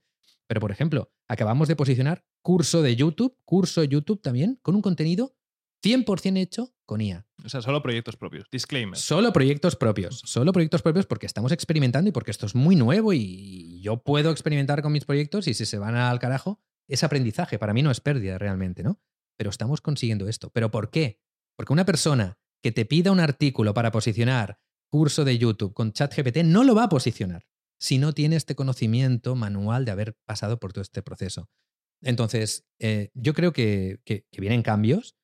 Pero que, pero que como no lo sepas aprovechar bien, va a ser más pegarte una hostia que realmente, y, y lo digo como a nivel que, que contrata, igual que vosotros que contratáis, ¿no? Que os venga una persona que, que diga, yo sé S E O, yo sé S E M, ¿qué sabes de S E O realmente, no? ¿Hasta, hasta qué punto has aprendido? ¿Cómo has, has aprendido? Porque si te viene una persona que realmente sabe de S E O, o sea, os va a hacer maravillas con lo que habéis dicho, a niveles de intenciones de búsqueda, si os enseña que tiene nichos, que los ha posicionado desde... Vale, pues esta persona dirás, ven, ven, ven para aquí, ¿no? Pero esto pasa muy poco. No sé si os ha ocurrido alguna vez que realmente os viene una persona que sepa de S E O y que además sepa de S E M. Es que no, no la entrevistamos. Es que no hemos tenido el placer todavía. Es que no, no? es que no la entrevistamos directamente. Digo, no me fío. Ya, ya. No, pero, pero que ojalá, o, ojalá realmente al que hayan... hayan sí, sí. O sea, son años, ¿eh, claro, tío? Son años. Claro. Pero eso no va pero un poco en dirección de lo que estaba hablando del perfil de C M O, que sí que cuanto más sepas, genial. Si por conocimiento, todo el posible y más. Es un patrimonio, pero... será difícil que, por ejemplo, un perfil que tiene que gestionar equipos sepa ejecutar todo lo que ejecutan esos equipos. Imposible. Porque entonces significa que te has pasado diez años haciendo email marketing, diez años. Claro. O sea, que si sabes, eh, tienes un background de S E O, ochenta años, un C M O de ochenta años. Claro, entonces el conocimiento estratégico, lo que quieres de cada equipo, es, realmente ahí es lo que tiene valor. Que si tú de repente sabes de S E M, como para decirle a tu equipo, oye, eh, haz esto de esta forma, prueba de esta tal, eso es valor añadido y está brutal, pero que sepas hacerlo todo y imposible. Que aumentar el ratio claro. de apertura de los emails, claro. posicionar una... Para eso tienes... Un para eso eres C M O, ¿no? Esa C sería de que tienes un equipo por debajo que son muy buenos, cada uno en lo que hagan. Y la inteligencia artificial quería añadir, y ahora ya os dejo con el tema porque es que si no se van quedando todas las cosas atrás, que no solo es a sacarle el máximo partido, sino para saber lo que no debes hacer con la inteligencia artificial, porque igual que dices, que estoy de acuerdo que dentro de un año se van a poder hacer análisis de palabras clave, ahora no. Y está todo el mundo uh-huh. haciendo keyword research. Diciendo que sí. Para S E O o sí. para S E M sí. con, con inteligencia artificial, que son un desastre, son un despropósito. La mayoría de keywords que te dan no tienen demanda. Y yo no paro de ver cada día eh, hilos en Twitter, yo en también, LinkedIn, vídeos, bueno, por eso hicimos tutoriales. Un podcast desmintiendo sí, sí, sí, sí, todo verdad. Esto. Y, y veo un montón de contenido y ¡guau, qué brutal! Sí, sí, sí, sí, está, sí, sería increíble que las diez, veinte horas que le tienes que meter al keyword research te lo hiciese la I A, pero te da el criterio como para decir el, a la primera de cambio, uy, esto es un despropósito, si estuviese haciendo mis keyword research con esto, la estoy liando desde el primer día, ¿no? Pues también para saber hasta dónde o cuándo se claro. puede empezar a usar para cada cosa la inteligencia artificial. Y luego, sí me gustaría que siguieses con el tema del mercado laboral, que creo que es un, un melón que hay que, que hay que abrir. Bueno, uh-huh. es un poco en línea lo que decíais, ¿no? Que que puede ser una trampa, ¿no? Esto de la inteligencia artificial para los nuevos perfiles, ¿no? Que se piensen que de pronto eh, ¿no? Puedo hacer un keyword search tan rápido o, entonces, los fundamentos, ¿no? Y hablábamos antes del mercado laboral o de la formación, ¿no? O sea, los fundamentos siguen siendo la clave de, de, de cualquier disciplina, ¿no? Y coincido absolutamente en, en la tesis, ¿no? De plan de carrera, ¿no? El entender una disciplina como profesional, ganar mucha confianza, ¿no? Es decir, oye, estoy uno, dos, tres, cuatro, cinco años haciendo S E O o haciendo S E M, llega un momento que decías, hostia, ahora me he puesto a hacer paid y todo se conecta, ¿no? Todo es más fácil. ¿Por qué? Porque, bueno, has adquirido, ¿no? Un conocimiento muy, muy, muy concreto que luego yo creo que, que, que hace las sinergias las haces tú, ¿no? De, uh-huh. de alguna manera, cien por ciento. Eh, como ya tienes mucha carrera dentro de tu propia disciplina, cuando saltas a entender la estrategia, es como, claro, tiene sentido, lo entiendo. Ostras, es que me he chupado doscientos mil keyword research que tienen que ver con marketing, que tienen que ver con negocio, que tienen que ver con todo esto, ¿no? Entonces, mm. hablando de, de esta parte, ¿no? De, de, los, de las carreras profesionales, de, de todo esto, ¿no? De, que son fundamentos, ¿no? Es decir, muchas veces falta eso, ¿no? Que el, el, el perfil que, que necesitamos o que buscamos, ya no nosotros, las empresas. O sea, yeah. el activo más importante que es, oye, un humano haciendo cosas interesantes mm-hmm. que muchas veces eh, faltan los fundamentos, o al menos lo que nosotros vemos, ¿no? Que hay cosas muy elementales, como por ejemplo en S E O puede ser saber hacer una buena arquitectura, o en el paid, pues por ahí van los tiros, ¿no? Entender bien cómo Sobre generar demanda, cómo recoger o generar demanda. Esos fundamentos cuestan, ¿no? De, de, de, de, de encontrar. Uh-huh. ¿Y cuál es el, en este caso, para también tener una visión externa, cuál es el mayor problema que os encontráis vosotros a la hora de hacer crecer la agencia? Vosotros, pues, eh, porque os lo merecéis y porque os está yendo bien, eh, contratáis. Y cuando vais al mercado, yo por las conversaciones que hemos tenido fuera de este podcast, ¿no? Eh, creo que es un drama, ¿no? Me gustaría, sí. si nos importa, Será... ser muy transparentes y decir, oye, ¿cuál es el problema que, que detectáis ahora mismo en el mercado laboral a la hora de, de contratar? Uh-huh. Que también hay problemas ahí y yo, y yo no contrato a nadie. Uh-huh. Y, y, y sí que se habla mucho siempre de los problemas de ser contratado, ¿no? Pues uh-huh. evidentemente hay ofertas que son una mierda, hay condiciones... O sea, se habla mucho del lado del... del empleado, pero de vuestra perspectiva, que a lo mejor hace dos años estabais del otro lado y ahora que habéis eh, montado una, una agencia, a la hora de contratar, ¿cuáles son los problemas específicamente en S E M? Es, es, yo diría, ¿no? Hablamos, no sé si igual me voy a contener más que cuando hablamos fuera de... no te contengas, no te contengas. Es una locura a veces contratar, ¿no? El mercado está en un punto que está loco a niveles de que personas con muy, muy poca experiencia te piden unos sueldos Que, que no tiene ningún sentido, tío. Que yo, cuando estaba aquí currando, me sentía bien pagado y me partía la cara con los clientes, cerraba clientes contigo, Javi, eh, llevaba lanzamientos de un millón de euros. O sea, que era como, tío... Cuando has dicho me partía la cara con clientes, ah.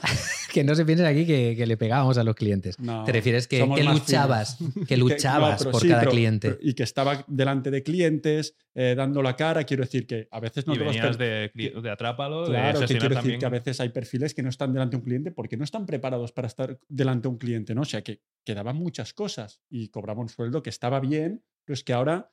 El que como decía, eso es prepandemia, ¿no? Eso es pre sí, justo, justo, justo pandemia. Bueno, es pandemia, ¿no? Pero pandemia, justo pandemia. Es, es justo es pandemia y en lo que ha pasado durante y después de la pandemia. Es una locura. Hay gente, como yo digo, ¿no? Que no ha empatado con nadie y te pide unas cosas que es como. Pero. Pero qué locura es esto. O sea, ¿dónde te crees que estás, tío? Es que se me. Y, y lo que pasa a veces es que dices, se lo tienes que pagar porque, porque necesitas a gente, pero no hay gente, pero realmente piensas, es que no lo vales. Pero se lo tienes que pagar porque no hay mercado a día de hoy, ¿no? Yo creo que por esto el máster que estáis haciendo, por ejemplo, en S E O, ¿no? Que estáis sacando una hornada de personas preparadas para cubrir estos puestos de manera eficiente, porque sí, las empresas os van a contratar o os contratan porque no hay más gente. Pero los perfiles buenos, las empresas saben quién son. A veces, oye, me pides veintiséis, veintiocho, treinta. Estoy hablando de perfiles Junior. juniors, ¿vale? O sea, es que esa es la realidad muchas veces. Entonces... Y que lo pagas a gusto...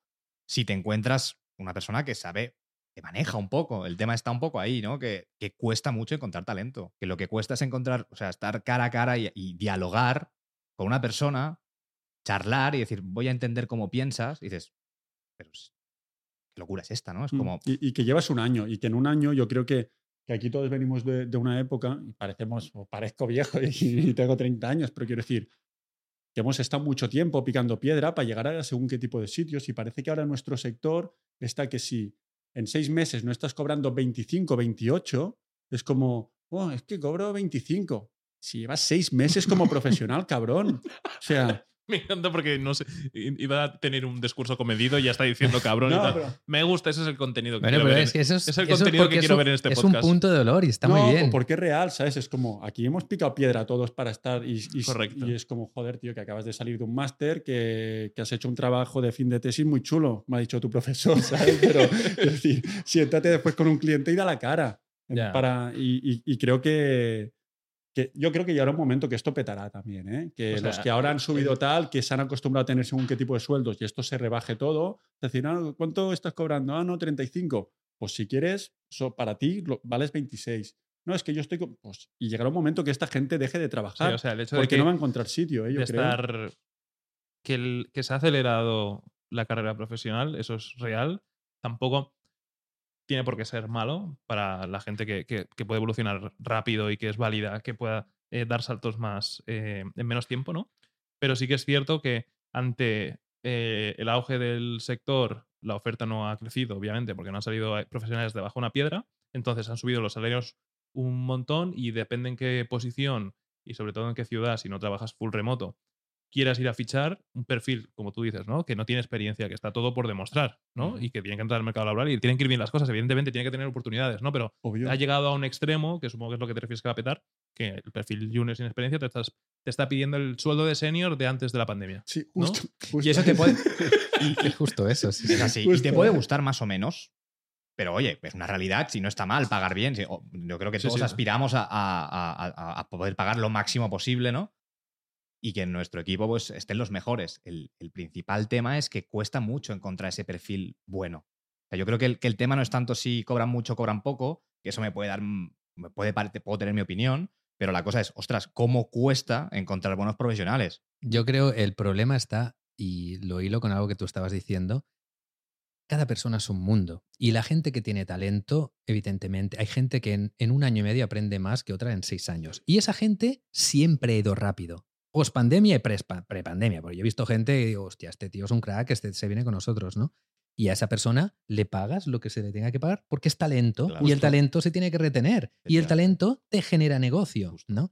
El problema es que ahora la gente que a lo mejor no es ese dos tres por ciento mm. también te pide lo mismo. ¿Por qué? Porque el mercado lo necesita, el mercado está deficitario de esto. Total. Y esto también es señal de por qué nuestras formaciones están yendo también, Javi. El hecho de que hay tanta demanda, lo que está haciendo es que Obvio. más gente esté aprendiendo. Pues tiene que ajustar. Y esto se va a ajustar. Y justamente se ajusta con esto porque hay mucha gente que se está formando y ahora es cuando los que se han formado bien o que han hecho una buena formación o que tienen ese talento son los que empresas como la nuestra o como la vuestra van a coger, les van a pagar lo que se les tenga que pagar y los van a retener. Y el resto que se creen que tienen que cobrar lo mismo que esa persona que a lo mejor lucha como tú luchabas aquí, porque yo te veía hablando con los...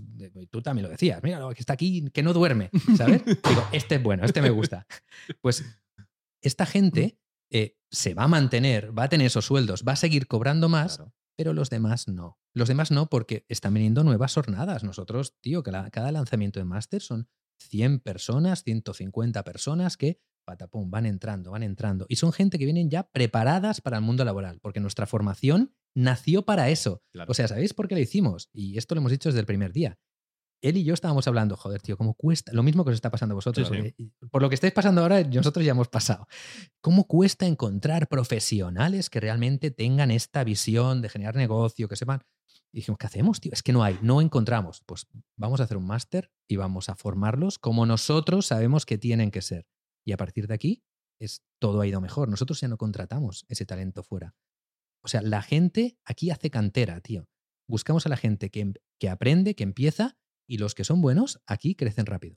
Pero es que son buenos, claro, ¿sabes? Y esto es lo que va a hacer que el mercado se equilibre. Porque los buenos se van a quedar en las empresas que les pueden pagar esos sueldos y... Y a una persona que nosotros, te lo acabo de decir, ya no contratamos ese talento fuera. Ya no nos va a venir un S E O de fuera y nos va a decir cuarenta y cinco mil. Pues le voy a decir, no, amigo, no. Mira, tengo aquí uno que está empezando, que en tres años va a llegar donde, está, donde estás tú y sé que lo va a hacer como nosotros lo hacemos, ¿no? Y le voy a pagar a gusto lo que le tenga feliz, que pagar. Feliz, claro, feliz. Es que el tema es ese, que claro. Yo creo que no es un tema de... no tal, independientemente de que podamos tener nuestra opinión de qué pasa aquí. El tema es que cuesta mucho encontrar talento, cuesta mucho a gente que realmente digas, ojo, Da gusto hablar siempre, contigo. Siempre ha costado, ¿eh?, encontrar talento. Lo que, lo que, yo creo que el problema es ese, es que todo el mundo se cree que tiene talento. Perdón por si suena mal, pero es que es verdad. Mucha gente se cree que es mejor profesional de lo que es. Mucha gente se cree que son buenos S E Os y no lo son, tío. Y me los he visto muchas veces, sí, sí. muchas. Y, y, y se detecta rápido. Cuando es lo que decías tú, se ve rápido cuando una empresa te hace un buen trabajo, se ve rápido cuando un S E O es bueno o no. Pero yo imagino, ¿no? Y hablo desde la ignorancia porque tengo empresa desde hace dos años, antes estaba en el, en el otro lado del barco, que antes a un perfil que no era bueno eh, no, no se le contrataba y ya está, o sí, pero en otras condiciones, ¿no? Y ahora tengo la sensación que incluso los perfiles que no son tan potentes entran y con las con, y se con, les contrata y se les contrata con, con sueldos que pues como de, de seniors de prepandemia, ¿no? Y es como, hostia, me, me llama la atención que por... también por eso también las agencias o los negocios están creciendo como crecen. Es, es una tendencia del mercado, ¿no? Está porque hay punto... más demanda, hay claro. más demanda que profesionales. Ahora, eh, eh, el, el COVID lo que ha hecho es una aceleración brutal del proceso de digitalización de los negocios, es decir, la captación digital es, es lo que hay que tener y lo ha hecho algo que serían siete años, lo ha hecho en año y medio, dos años, con lo cual el mercado todavía no ha sido capaz de absorber la cantidad de profesionales que necesita, con lo cual se está contratando a todo el mundo al precio que piden, pero no lo valen muchas veces. Y aunque sea impopular esto, es así. Bueno, lo mismo que ha pasado con el desarrollo. Con, con programación también. Ah, es... sí. Bueno, lo mismo, no diría que un poco peor incluso. Mm, también está disparadísimo. Mm. Pero es que es un sector que no tiene paro. O sea, la gente profesional no es que encuentran trabajo mañana, tío, ¿sabes? Es Entonces, heavy eso, ¿eh? Que, y además que son datos. O sea, y tal LinkedIn, y tal LinkedIn y buscad cuántos puestos de, de trabajo de S E O se están buscando en veinticuatro sí. horas. Cada, nosotros las veces que lo hemos hecho, setenta, setenta nuevos en, en veinticuatro horas. No, bueno, y más, y más. Y ha habido semanas de cientos. El... Es curioso, ese dato es bastante fuerte y es oficial, ¿eh? De, que no hay, no hay paro en, en el, ni en el desarrollo ni en... Ni en, el, ni en el marketing digital, porque hay, hay espacio de momento para todo el mundo. Luego, conforme esta oportunidad se vaya llenando de profesionales, pues será un poco selección natural, como debe ser, como es cualquier sector, ¿no? Es decir, a la gente muy buena que le vaya muy bien y a la gente que no es tan buena no puede ser que, eh, lo dicho, que se te presente en una entrevista a lo mejor pidiéndote el sueldo de una persona que antes necesitaba diez años de experiencia uh-huh. para acceder a ese sueldo. Que yo estoy de acuerdo con, con que se... Yo, o sea, yo no soy celoso en ese sentido de haber hecho mi... mi carrera a lo mejor como S E O antes de la pandemia. Que ahora lo, lo podría hacer más rápido si empiezas S E O y desde cero. Bueno, pues genial para los que están empezando ahora, claro. que vayan más rápido. Es bastante heavy el contraste, no sé cuánto tiempo vaya a seguir así, porque a lo mejor la carrera o, o, o el sueldo al que yo tenía acceso antes de la pandemia con siete años de experiencia, ahora una, un perfil bueno en dos años lo tiene. Uh-huh. ¿Vale? Y me alegro mucho. Sí, que claro. le vaya bien. Si el perfil es bueno, claro. cuanto más rápido evolucione, etcétera. No creo que sepamos lo mismo, ¿eh? Yo, cuando tenía seis años de experiencia con una persona ahora, sí. pero si el perfil es bueno, tiene potencial, claro que sí, o sea, que se pague uh-huh. bien y que, y que no haya techo al desarrollo profesional de, ese, de esa persona, porque que sí que es, quizás sí que es algo que antes de la pandemia, sí, como no había tanto espacio para tantos profesionales, pues sí que había un poco más de estancamiento, ¿no? Es decir, tu carrera profesional tardaba más en evolucionar, en dar el paso a lo mejor a típico paso de agencia in-house y luego a una posición de, de gestión más de equipo, ¿no? Pues eso tardaba más años porque iban saliendo esas posiciones, todo, todo el mundo sabía cuáles eran, la gente se presentaba a los mismos procesos, ahora es incontrolable, no sabes ni qué empresa está buscando S E O manager, ni S E O manager porque son cientos, ¿no? Entonces eso hace que todo sea más rápido. Bueno, aprovecho esto para decir que se apunten al máster de S E M que vamos a hacer y al máster de S E O, o sea, lo tenéis en... Es que lo digo porque sí, porque realmente pienso y también va a favor nuestro, sí, sí. que queremos que haya más profesionales también para, para separar el grano de la paja, ¿no? Uh-huh. Así que todos los que queráis entrar en este sector, ya lo sabéis, dos formaciones aquí en Big S E O y Crece Sin Límite, máster de S E O y máster de S E M. Y creo uh-huh. que es una cosa que marca la diferencia, ¿no? Que yo cuando me dijisteis hace, no sé, dos años ya que sacabais el máster de S E O, digo, hostia, qué bueno, porque al final es una agencia que cada día trabaja con clientes haciendo S E O quien prepara a los S E Os. Uh-huh. No es una escuela que llama a un profesor de aquí, que será súper top, ¿eh? A otro de aquí, sino es, es una agencia quien se encarga de todo y luego llama a los profesores, pero es como, ya, aquí tocamos clientes cada día, ¿no? Sabemos cuáles son las necesidades y qué uh-huh. es lo que más se valora dentro del trabajo, ¿no? Y entonces yo creo que ahí disteis con... Y la formación va en esa, en esa dirección, ¿eh? Claro, es, es traer profesionales en claro. activo que te enseñen cómo hacer tu trabajo, porque es lo que necesitamos. Justo. Profesionales en activo que sepan hacer su trabajo. Justo. No que te venga un profe. Bueno, vosotros sois profesionales en activo que sabéis hacer vuestro trabajo. Por eso vais a ser también profesores y coautores de este máster. Por eso Justo. Os hemos llamado también. Entonces queremos formar a gente que sepa trabajar, que quiera hacer carrera en esto. No tanto teórico, sino como tú dices, sino práctico. Que, que al día siguiente, cuando terminen, puedan entrar, que no se pasen con los salarios que pidan, ¿vale? Y que puedan hacer carrera. Yo creo, y además que es una forma de... Yo siempre lo he pensado, ¿eh? No, desde que empecé. Devolver, a mí me gusta... de, de devolver el equilibrio a la fuerza. Yeah. Una forma. No, no lo decía tanto por eso, sino que yo, y sé que hay gente que funciona de otra forma y es súper lícito, ¿eh? Pero yo siempre a nivel profesional, a mí siempre me ha gustado primero demostrar y luego hablar de dinero, ¿sabes? Sí. Es como, desde el día uno mmm, está genial también pedir un salario X, pero sí, sí. Yo siempre he pensado, cuando me den oportunidades, que por suerte las he tenido, porque yo empecé en esto de prácticas, primero eh, digo que sí a la posición, demuestro que puedo hacerlo y ahora como te he demostrado que puedo hacerlo, vamos a hablar de, de dinero. Cierto es que mucha gente funciona al revés de, y, y es lícito, me estás dando la posición, ¿quieres que la haga? Pues págamela, ¿no? Mm. Yo me he sentido siempre como más, eh, creo que es una posición en la que tú pasas a tener el poder. En lugar de que te está dando la oportunidad, está en una posición de negociar más fuerte porque te estoy dando ya la oportunidad, te, te, te tengo que dar el salario antes de que demuestres, pues yo prefiero demostrar y ahora es como, vale, ya me has, me has dicho que lo hiciese, ya lo he hecho. Ahora tendremos que hablar de dinero. Claro. Ya solo hablamos de dinero, no de si lo voy a poder hacer o no, ¿sabes? Y, y creo que tienes mucha lo razón. Lo que pasa es que es más lento. Tienes mucha razón en esto, porque al final yo creo que cuando tú pagas una cosa y normal y el empleado o la persona que entra a trabajar, o yo cuando entraba a trabajar decía, ok, ya la oferta, estamos en una posición de igualdad donde igual yo si hago un buen trabajo puedo decir a la empresa al cabo de X tiempo, hey, estoy aquí. La empresa igual también es más laxa conmigo, ¿no? Cuando yo entro y aprieto a la empresa, es como, no, es que Eh, te pido treinta y cuatro. Perfecto. Te voy a exigir. Te, te los doy, pero yo si eres Prepárate. Un, claro. Yo si eres un delantero que pago veinte millones a la temporada por ti, quiero que marques treinta y cinco goles. Uh-huh. Y te voy a pedir treinta y cinco goles. Y aunque metas veinte, que son muchos goles, ya, ya, pero es que te estoy pagando un sueldo de treinta y cinco goles. Y no estás por preparado para hacer tantos y, goles. Y no los aún. Estás marcando. En cambio, si tú me pides el sueldo de quince goles y me marcas veinticinco, cuando me vengas a llamar a la puerta te diré, ok, ¿sabes? Y seguramente sea más laxo contigo y no espere tanto de ti, ¿no? Que, que también a veces es el pedir un sueldo muy alto va en contra de... De tus de, intereses. De tus intereses y de tu tranquilidad. Yo entré aquí con un sueldo bien, pero quiero decir, no apreté ni un euro. Y, me, y cuando llegué, demostré, curré y es como, bueno, yo no dije nada, pero se me dio un aumento y fue como... Y ahora me lo he ganado, ¿sabes? Uh-huh. Pero yo al principio no sentía esa presión de decir, no, es que yo he venido aquí, les he apretado con la escopeta y, y ahora, bueno, pues que esa presión se siente, ¿eh? Si tú aprietas una empresa. Sí, sí, en, en, Qué buenas entonces... analogías trabaja siempre Martí, ¿eh? eh Escopetas, mierda. Sí, sí, pero son goles, son sí, fáciles de entender. Eh, yo creo que, que es bueno hablar de esto de forma abierta y no pensar en que siempre vas a, va a haber alguien escuchando que no va a estar de acuerdo con nuestras opiniones. Claro. Y qué bueno, ¿no? Que claro. Así sea.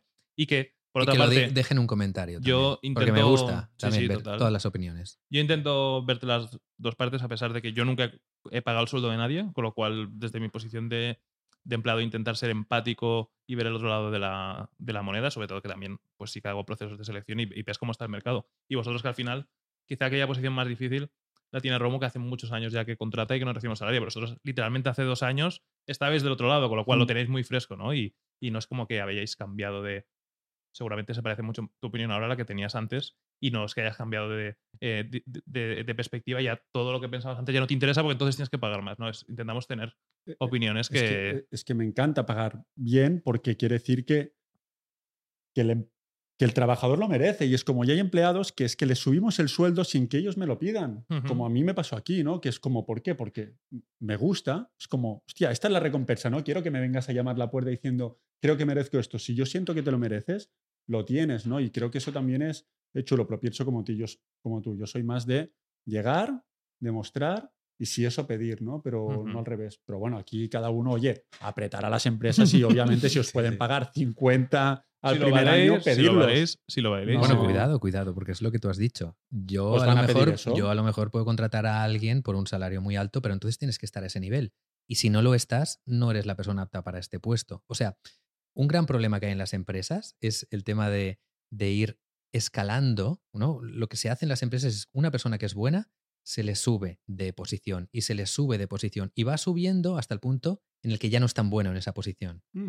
Si tú pides estar por encima de la posición en la que tú eres bueno, te has cavado la tumba, mm. ¿sabes? Y este es un, uno de los grandes males, ¿no? Muchas veces puede ser que haya un S E O que es bueno, que sea bueno como S E O S E O Specialist, bueno como S E O Manager, pero a lo mejor lo pones de Head of S E O y hace aguas por todos lados, porque no es, son diferentes habilidades las que necesitas, ¿no? De hacer S E O a llevar un equipo de S E Os, a llevar responsables de equipos de S E Os no tiene nada que ver, por muy buen S E O que sí, seas. Sí, otro mundo. Y claro, tú vas a pagar más a medida de que esa persona sea capaz de tener más responsabilidades, llevar más proyectos y, bueno, generar más negocio. Si te pasas de tu límite o si necesitas más tiempo para llegar a ese límite y yo confío y te lo pago, es muy posible que al cabo de un año ya no estés en esta empresa porque no estás haciendo el trabajo por el cual te estoy pagando, ¿no?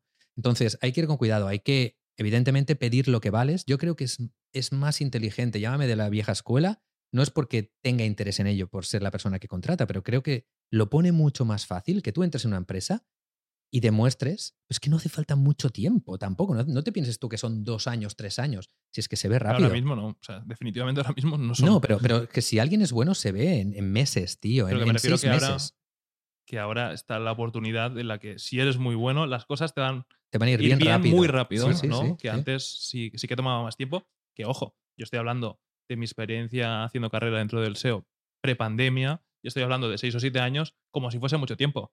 Díselo a un abogado, que a lo mejor se lleva las manos a la cabeza de que estoy diciendo, ah, sí, en seis años, ¿crees que de pasar de, de prácticas a S E O Manager es muchísimo tiempo? Bueno, si te comparas con otros sectores, uh-huh. no, no, no funciona ya, así. Ya era rápido, pero es que sí, ahora directamente ahora es flash esto. Flash, literal. Pues esa es mi opinión, ¿no? El hecho de que si demuestras antes de pedir, lo pones fácil por todos los lados. Te lo pones fácil a ti, porque tampoco estás pasándote de frenada, ¿no? Porque no sabes hasta dónde realmente vas a desempeñar bien tu trabajo y se lo pones muy fácil de parte del empleador, porque si estás generando negocio te voy a pagar más, tío. Te voy a pagar más, ¿no?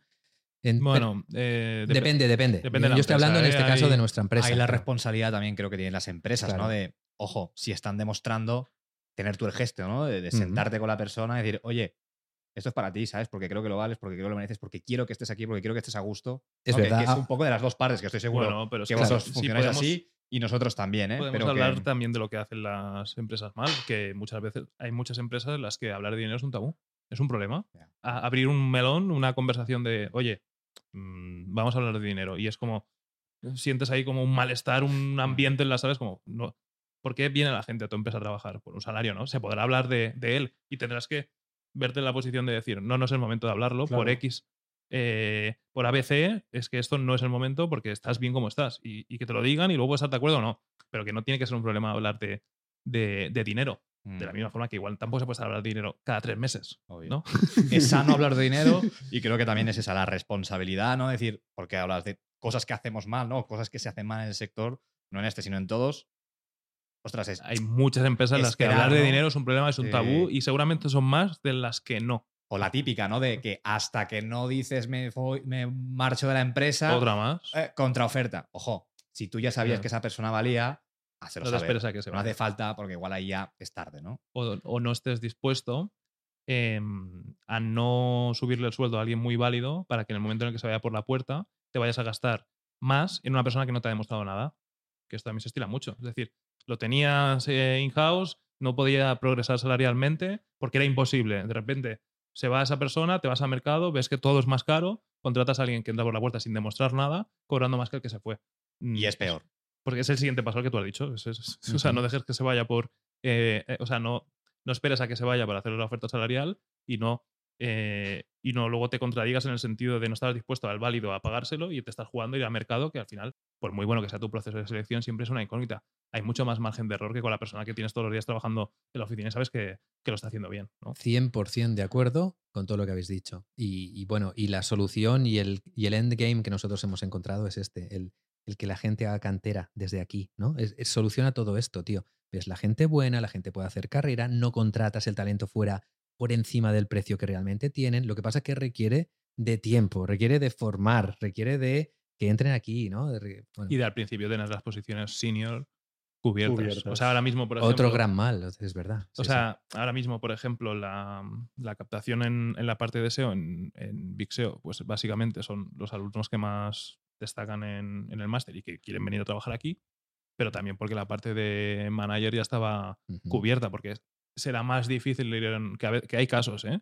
Porque hay gente que nunca para de estudiar, lo cual está genial, pero será más difícil ir a buscar talento senior a una formación que esté estudiando Y si no lo tienes ya, pues entonces sí que tienes que ir a, a mercado, ¿no? Porque también es otro problema de, de, de empresa, incluso de agencia, que se estila mucho, que eso, que como, como el mercado se ha encarecido, pues ahora todo junior, uh-huh. ¿sabes? Todo gente sin, sin experiencia, vender Uf, el servicio a la... Estás abriendo un melón que sí, ahí sí, me, caliento, es que esto, me, me caliento yo, pero ¿eh? Es que esto pasa. Eh, eh, hostia, es imposible contratar. Pues bueno, por, eh, perfiles junior, cobrando la hora a, a precio de senior, porque el equipo que tenía antes de la pandemia se me fue, y como no puedo ir a mercado a pagar más porque me quedo sin margen, pues venga, todo consultor junior, y pero el precio no ha bajado. Yo, yo creo que la clave... Esto da para un podcast, ¿eh? Esta idea guárdala, porque quiero hacer un podcast sobre bueno, esto, tío. No hace que la guarde, está aquí en, está grabada, en la cámara. Pero vamos a hacer un podcast sobre esto.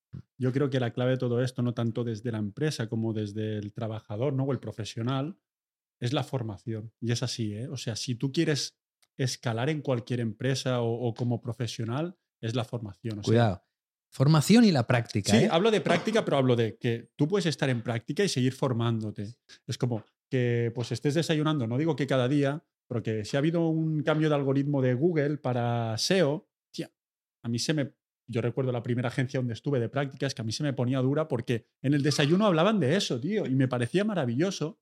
Es, mm. Y es súper chulo esto. Y esta es la forma también que tu equipo crezca o que tú crezcas como profesional, no el seguir motivado en el sector. Pues sí, ahora... que seas un apasionado de lo que, de lo que haces. No va a ser más fácil. No, no tener esos intereses. Sí, ¿no? Joder, tío, te, te, te, dedica, te dedicas al marketing digital. Ha salido eh, chat, ChatGPT. O sea, si no has, si no has ni abierto ChatGPT...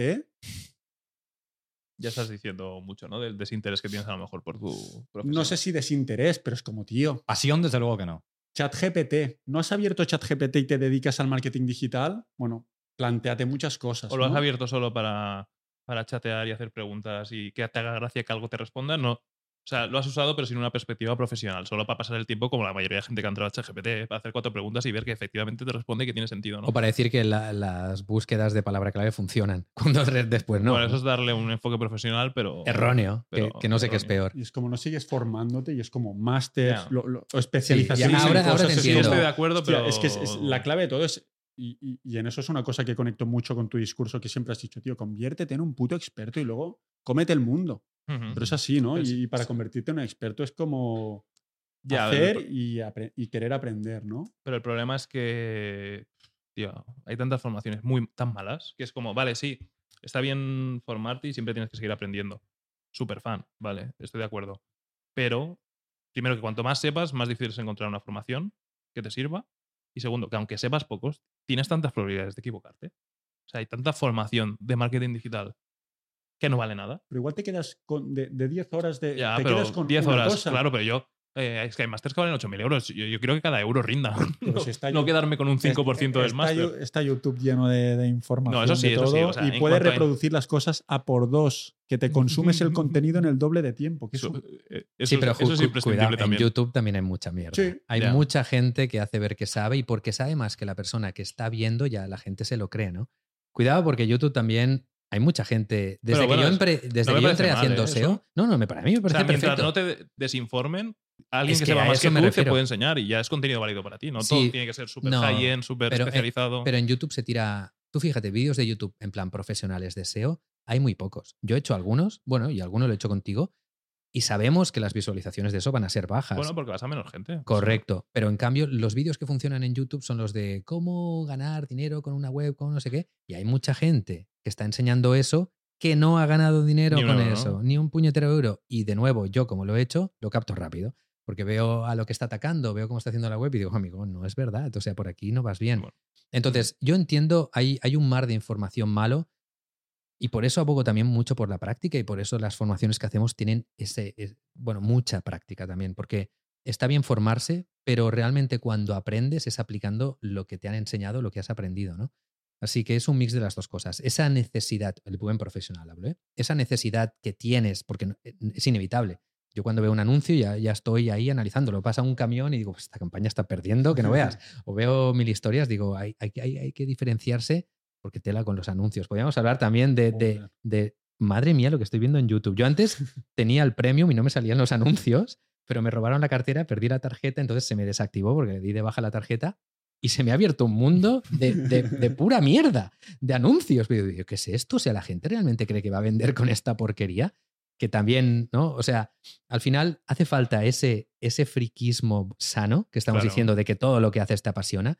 Y por otra parte también el ponerse a hacerlo, porque ahí es donde afianzas esos conocimientos y muchas veces es donde hay una diferencia entre el profesional que ha estudiado y el profesional que es bueno, ¿no? El que ha aplicado. Obvio. Hmm. Y si eres friki de lo tuyo, por ejemplo, en este caso un profesional de, de S E M, que no pague YouTube Premium, que te salgan los anuncios para mm. poder verlos, ¿no? Mira, o sea, bueno, te lo discuto, ¿eh? Sí. Yo, soy un Yo ya me lo he quitado, pero oye, ocho, bueno, años, ocho pero, añitos. Vale, porque ya has hecho tu recorrido, pero si estás empezando es como a ver qué, está, claro. qué anuncios están sí. haciendo, a ver... Es ese grado de friquismo, ¿no? Es decir, sí, wey, total. Yo me, me he enchufado y me he visto grupo, todos los embudos. Tenemos y... un grupo de WhatsApp donde solo hacemos que, que se llama anuncios, no hablamos... Mandamos anuncios. Captura, ¿no? A Romo y yo también nos mandamos mucho. De YouTube, de Facebook, es como no hablamos. Captura y tacatac. Con el enlace y todo. Sí. No, sí, vaya frikis, tío. Somos, bueno, ¿no? Pero nos gusta, disfrutamos de lo que hacemos. Creo que también un poco la clave de, de todo es eso, ¿no? El poder disfrutar de... de sí, es verdad. Si mirase ahora la galería de nuestro WhatsApp, es, es capturas y, y lo... No solo capturas de pantalla, sino de vídeo, ¿no? De, sí. que, que me siempre me sale... Yo tengo el móvil lleno, tío, pero, ya. Pero que es gracioso porque le das para arriba. Esto es un insight de la gente que lo haya hecho. Sean pocos, ¿eh? Le das para arriba para que empieces desde el principio. Te sale el, me sale el post random de alguien a quien siga Romuald y luego vuelve a bajar y empieza el anuncio, ¿sabes? Sí, sí. Bueno, oye, yo creo que este sí, podcast total. ha estado ya bastante completito, ¿no? Sí, llevamos un buen rato. Eh, he de decir que... Y vamos a hablar de sinergias de S E O y S E M. Al final hemos acabado aquí hablando de mercado laboral, de contratar, de ser contratado, pero está genial porque seguro que habrá mucha gente a la que le ayude y gente que tenga su opinión, a la cual invitamos a poner un comentario, como siempre, un comentario con respeto, que sume a la conversación, porque si no, no, no lo queremos, ¿vale? Y eh, os doy las gracias, Eric y Martí, por... en tu caso volver y en tu caso ser invitado por primera vez y hacer de esta conversación algo tan interesante. Recordamos que eh, se viene por ahí, aunque no hay la landing, cuando acabemos esto la haremos, eh, landing de, de Master S E M para aprender de estos, de estos cracks. Gracias a ti, Romuald, también, y nos vemos no sé cuándo, pero en el episodio dieciséis del podcast. Que vaya bien. Chao. Chao. Chao, chao.